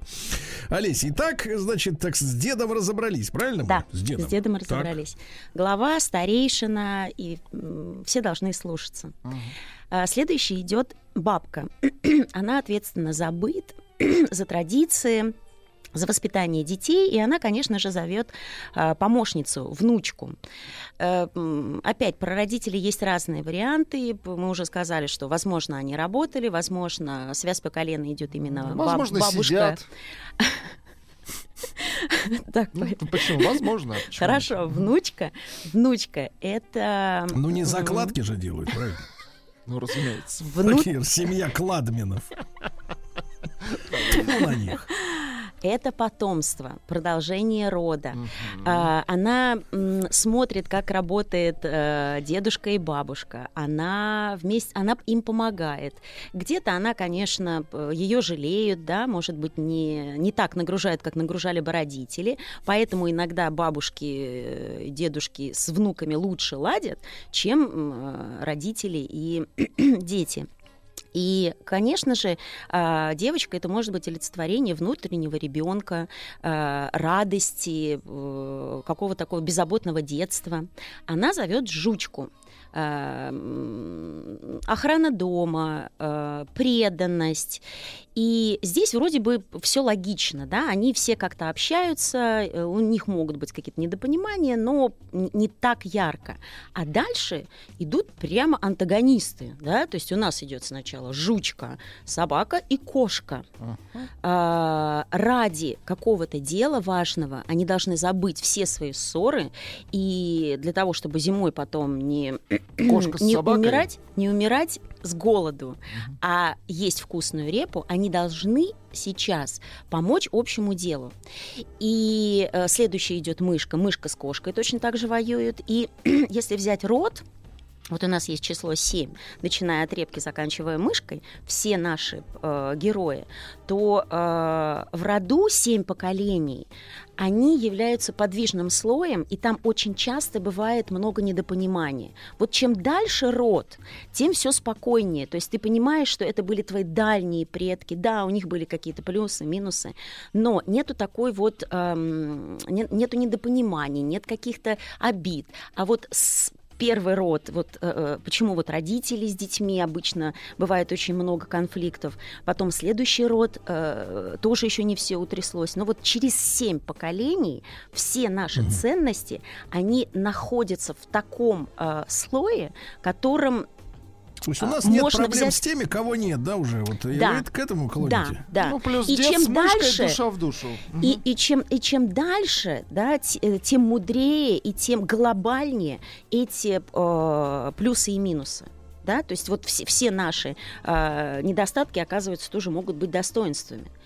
И если мы берем всех вот этих героев, э, более-менее понятно во всех сказках, да, собака это друг, э, кошка это э, свобода, Враг. неза- независимость, Нет, кошка а, просто красивая. Уют, просто красивая. Это, это уют, с одной стороны, но кошка еще все равно видит какое-то такое уже немного магическое существо, которое что-то видит, что не видно людям. Мышь. Мгм. То есть вообще в разных сказках Грызун. и в разных... Да, то есть это вредитель. А, Вот в «Курочке рябы» тоже мышка появляется. И в каких-то сказках м- мышь вообще является таким проводником а, зла, каким-то олицетворением э, связи с потусторонним миром. И здесь, ну, для меня, вот что бы я хотела сказать таким прям простым языком, то есть это наша десятина, это тот минус, который есть в каждом человеке. Теневая, десятина? тень- теневая Церковная? сторона, теневая сторона, ложка дегтя Мгм. в бочке меда. Мышь. Мышь, да. Э, кстати, в сказке, в мультике эм, То есть «Гора с поганой овцы хоть шерсти клок, а в этом э, шерсть Нет. мышь. Нет, нет, нет. Если наоборот, все идеально, есть какой-то э, момент, который ну, будет минусом в каждом человеке, в каждой судьбе. Даже если все, все замечательно. То есть, ну, не бывает Мышь такого, это чтобы... поправка на ветер. И, и оказывается, даже вот этот твой минус, он все равно в общем деле помогает. А, Если э, воспринимать все это дело не материальный какой-то момент, да, когда, да, нужно всем родам собраться, всем родственникам забыть все обиды и сделать одно глобальное дело, то а, в каждом человеке есть точно, точно такой же сюжет. Когда ты берешься за дело, тебе нужно, а, нужны мужские качества, женские качества, что-то легкое от э, девочки, да, как внутренний ребенок, Кстати, радость. еще, один, еще одна проблема. Где внучок? Почему внучка? А, Можно я закончу мысли? То есть вот это внутренний, внутренний момент очень важен. А, Дальше тебе помогает сделать какое-то дело, тебе помогает а,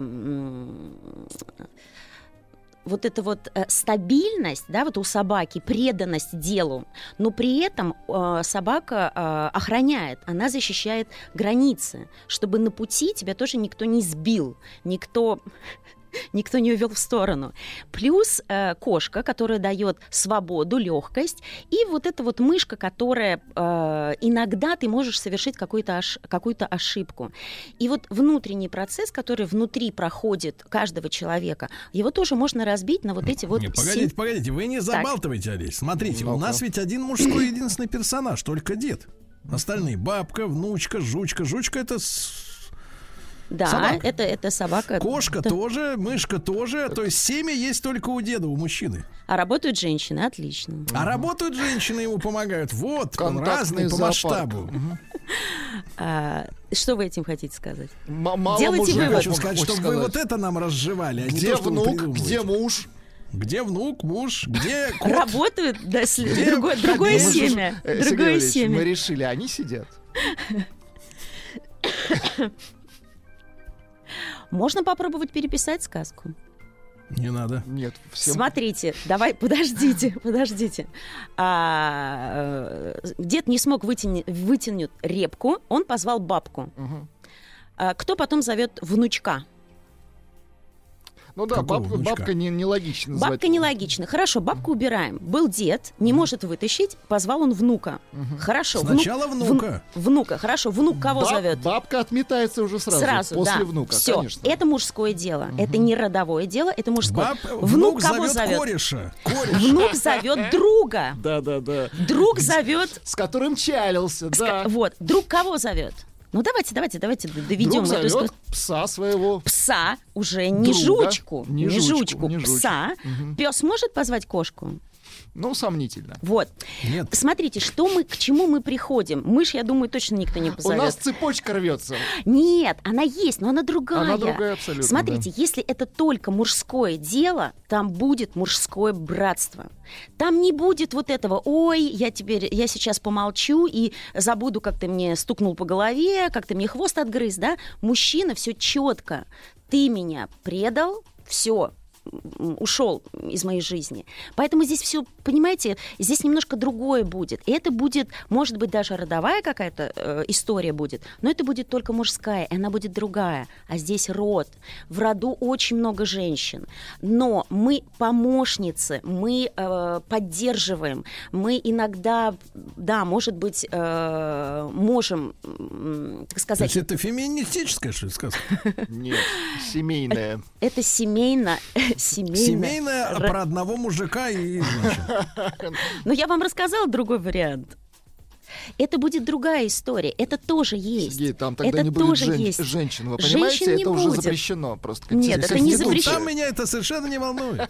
Это просто, это просто другая история, просто другая история.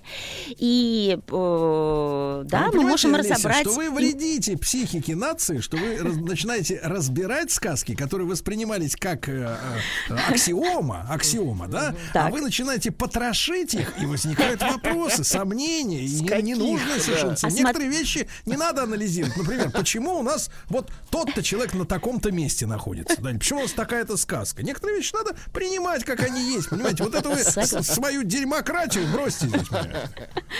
Смотрите, а, из каждой сказки каждый человек берет свой а, уровень. Он видит то, к чему он сейчас готов. Поэтому, во-первых, не у всех такое видение. А, Я сейчас рассказала о том, что это может быть родовое дело, что это может быть, ну, предположим, да, в роду стоит задача избавиться от э, агрессивности. То есть вот, вот в роду рождаются э, мужчины, женщины с очень яркой личностью, но при этом очень много агрессии. И род берется за задачу такую, они берет на себя такое вот послушание, избавиться. Дед берет больше всего, но он не может вс- от всего то есть он не может быть сначала э, дерзким, ярким, сильным, мощным, а потом сразу быть Мгм. тихим. Это сделает за него Так седьмой человек в женщины как поколении. раз, Олеся, и хотят. И хотят, чтобы он был дерзкий, смелый, но романтический, нежный, классный. Они все Мы это рас- хотят в одном. Мы эту сказку разбирали, помните, свеча от гроба Господня. И вот в сказках возможно, что один человек в течение жизни может исправиться, но в жизни такое, к сожалению, не всегда бывает. Да, при прекрасной, изумительной, мудрой жене э, может быть э, такое возможно. Но вот в жизни вы можете свой род тоже проследить. Если вот вспомнить бабушек, прабабушек, Так. прадедушек, какие сильные были стороны, что умножается, что вы сейчас в себе несете, или что наоборот, какие э, недостатки были тогда, сейчас. И э, смысл я хочу донести тот, что э, мы всегда стараемся, ну это так эволюцион, или- эволюционно должно быть. Владик, что, ты молчишь, слушаешь? Говори. Я бабку не заслушался. Бабку не трожь.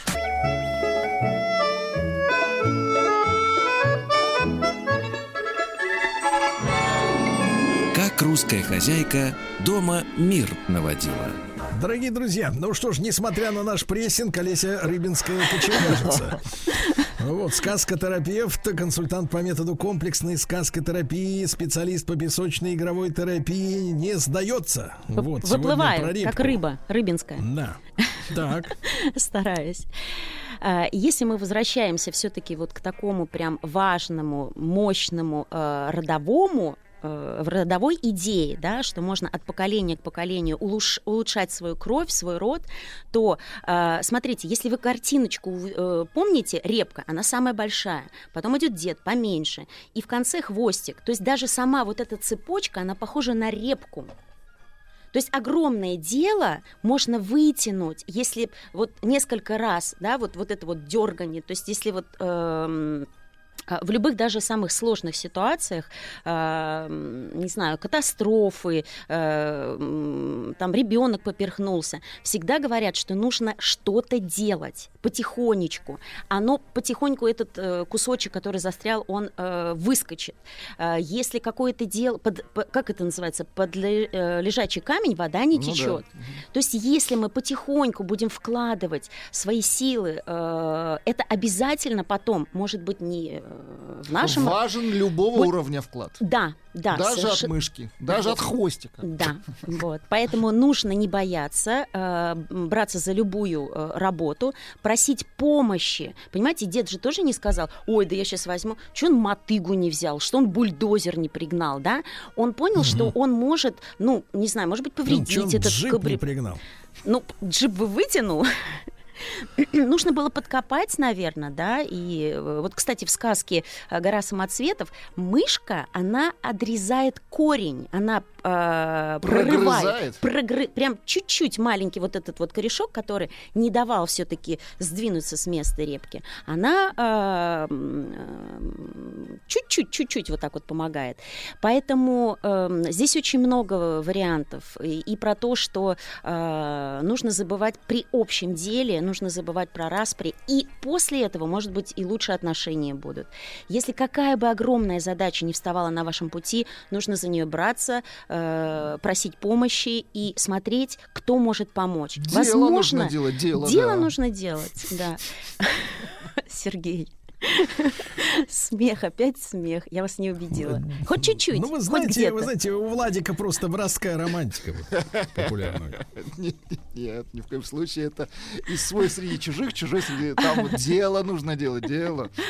Да вы что врете-то? Это из бандитского Петербурга. Это у вас из бандитского. Вы на таких фильмах выросли, а мы на Михалкове выросли, да. Да. Как он вас таких потянул-то? Потянул он любого и такого, как вы, потянет. Вот. Без мышки. Да, да, дай бог здоровья. Конечно. Да, Олеся, ну Да. в итоге-то вот ребеночек-то маленький. Мы сегодня анализируем, как, так сказать, уже старожилы по меркам э, Да. сегодняшних, э, вернее, вчерашних дней минувших, мы уже деды, правильно?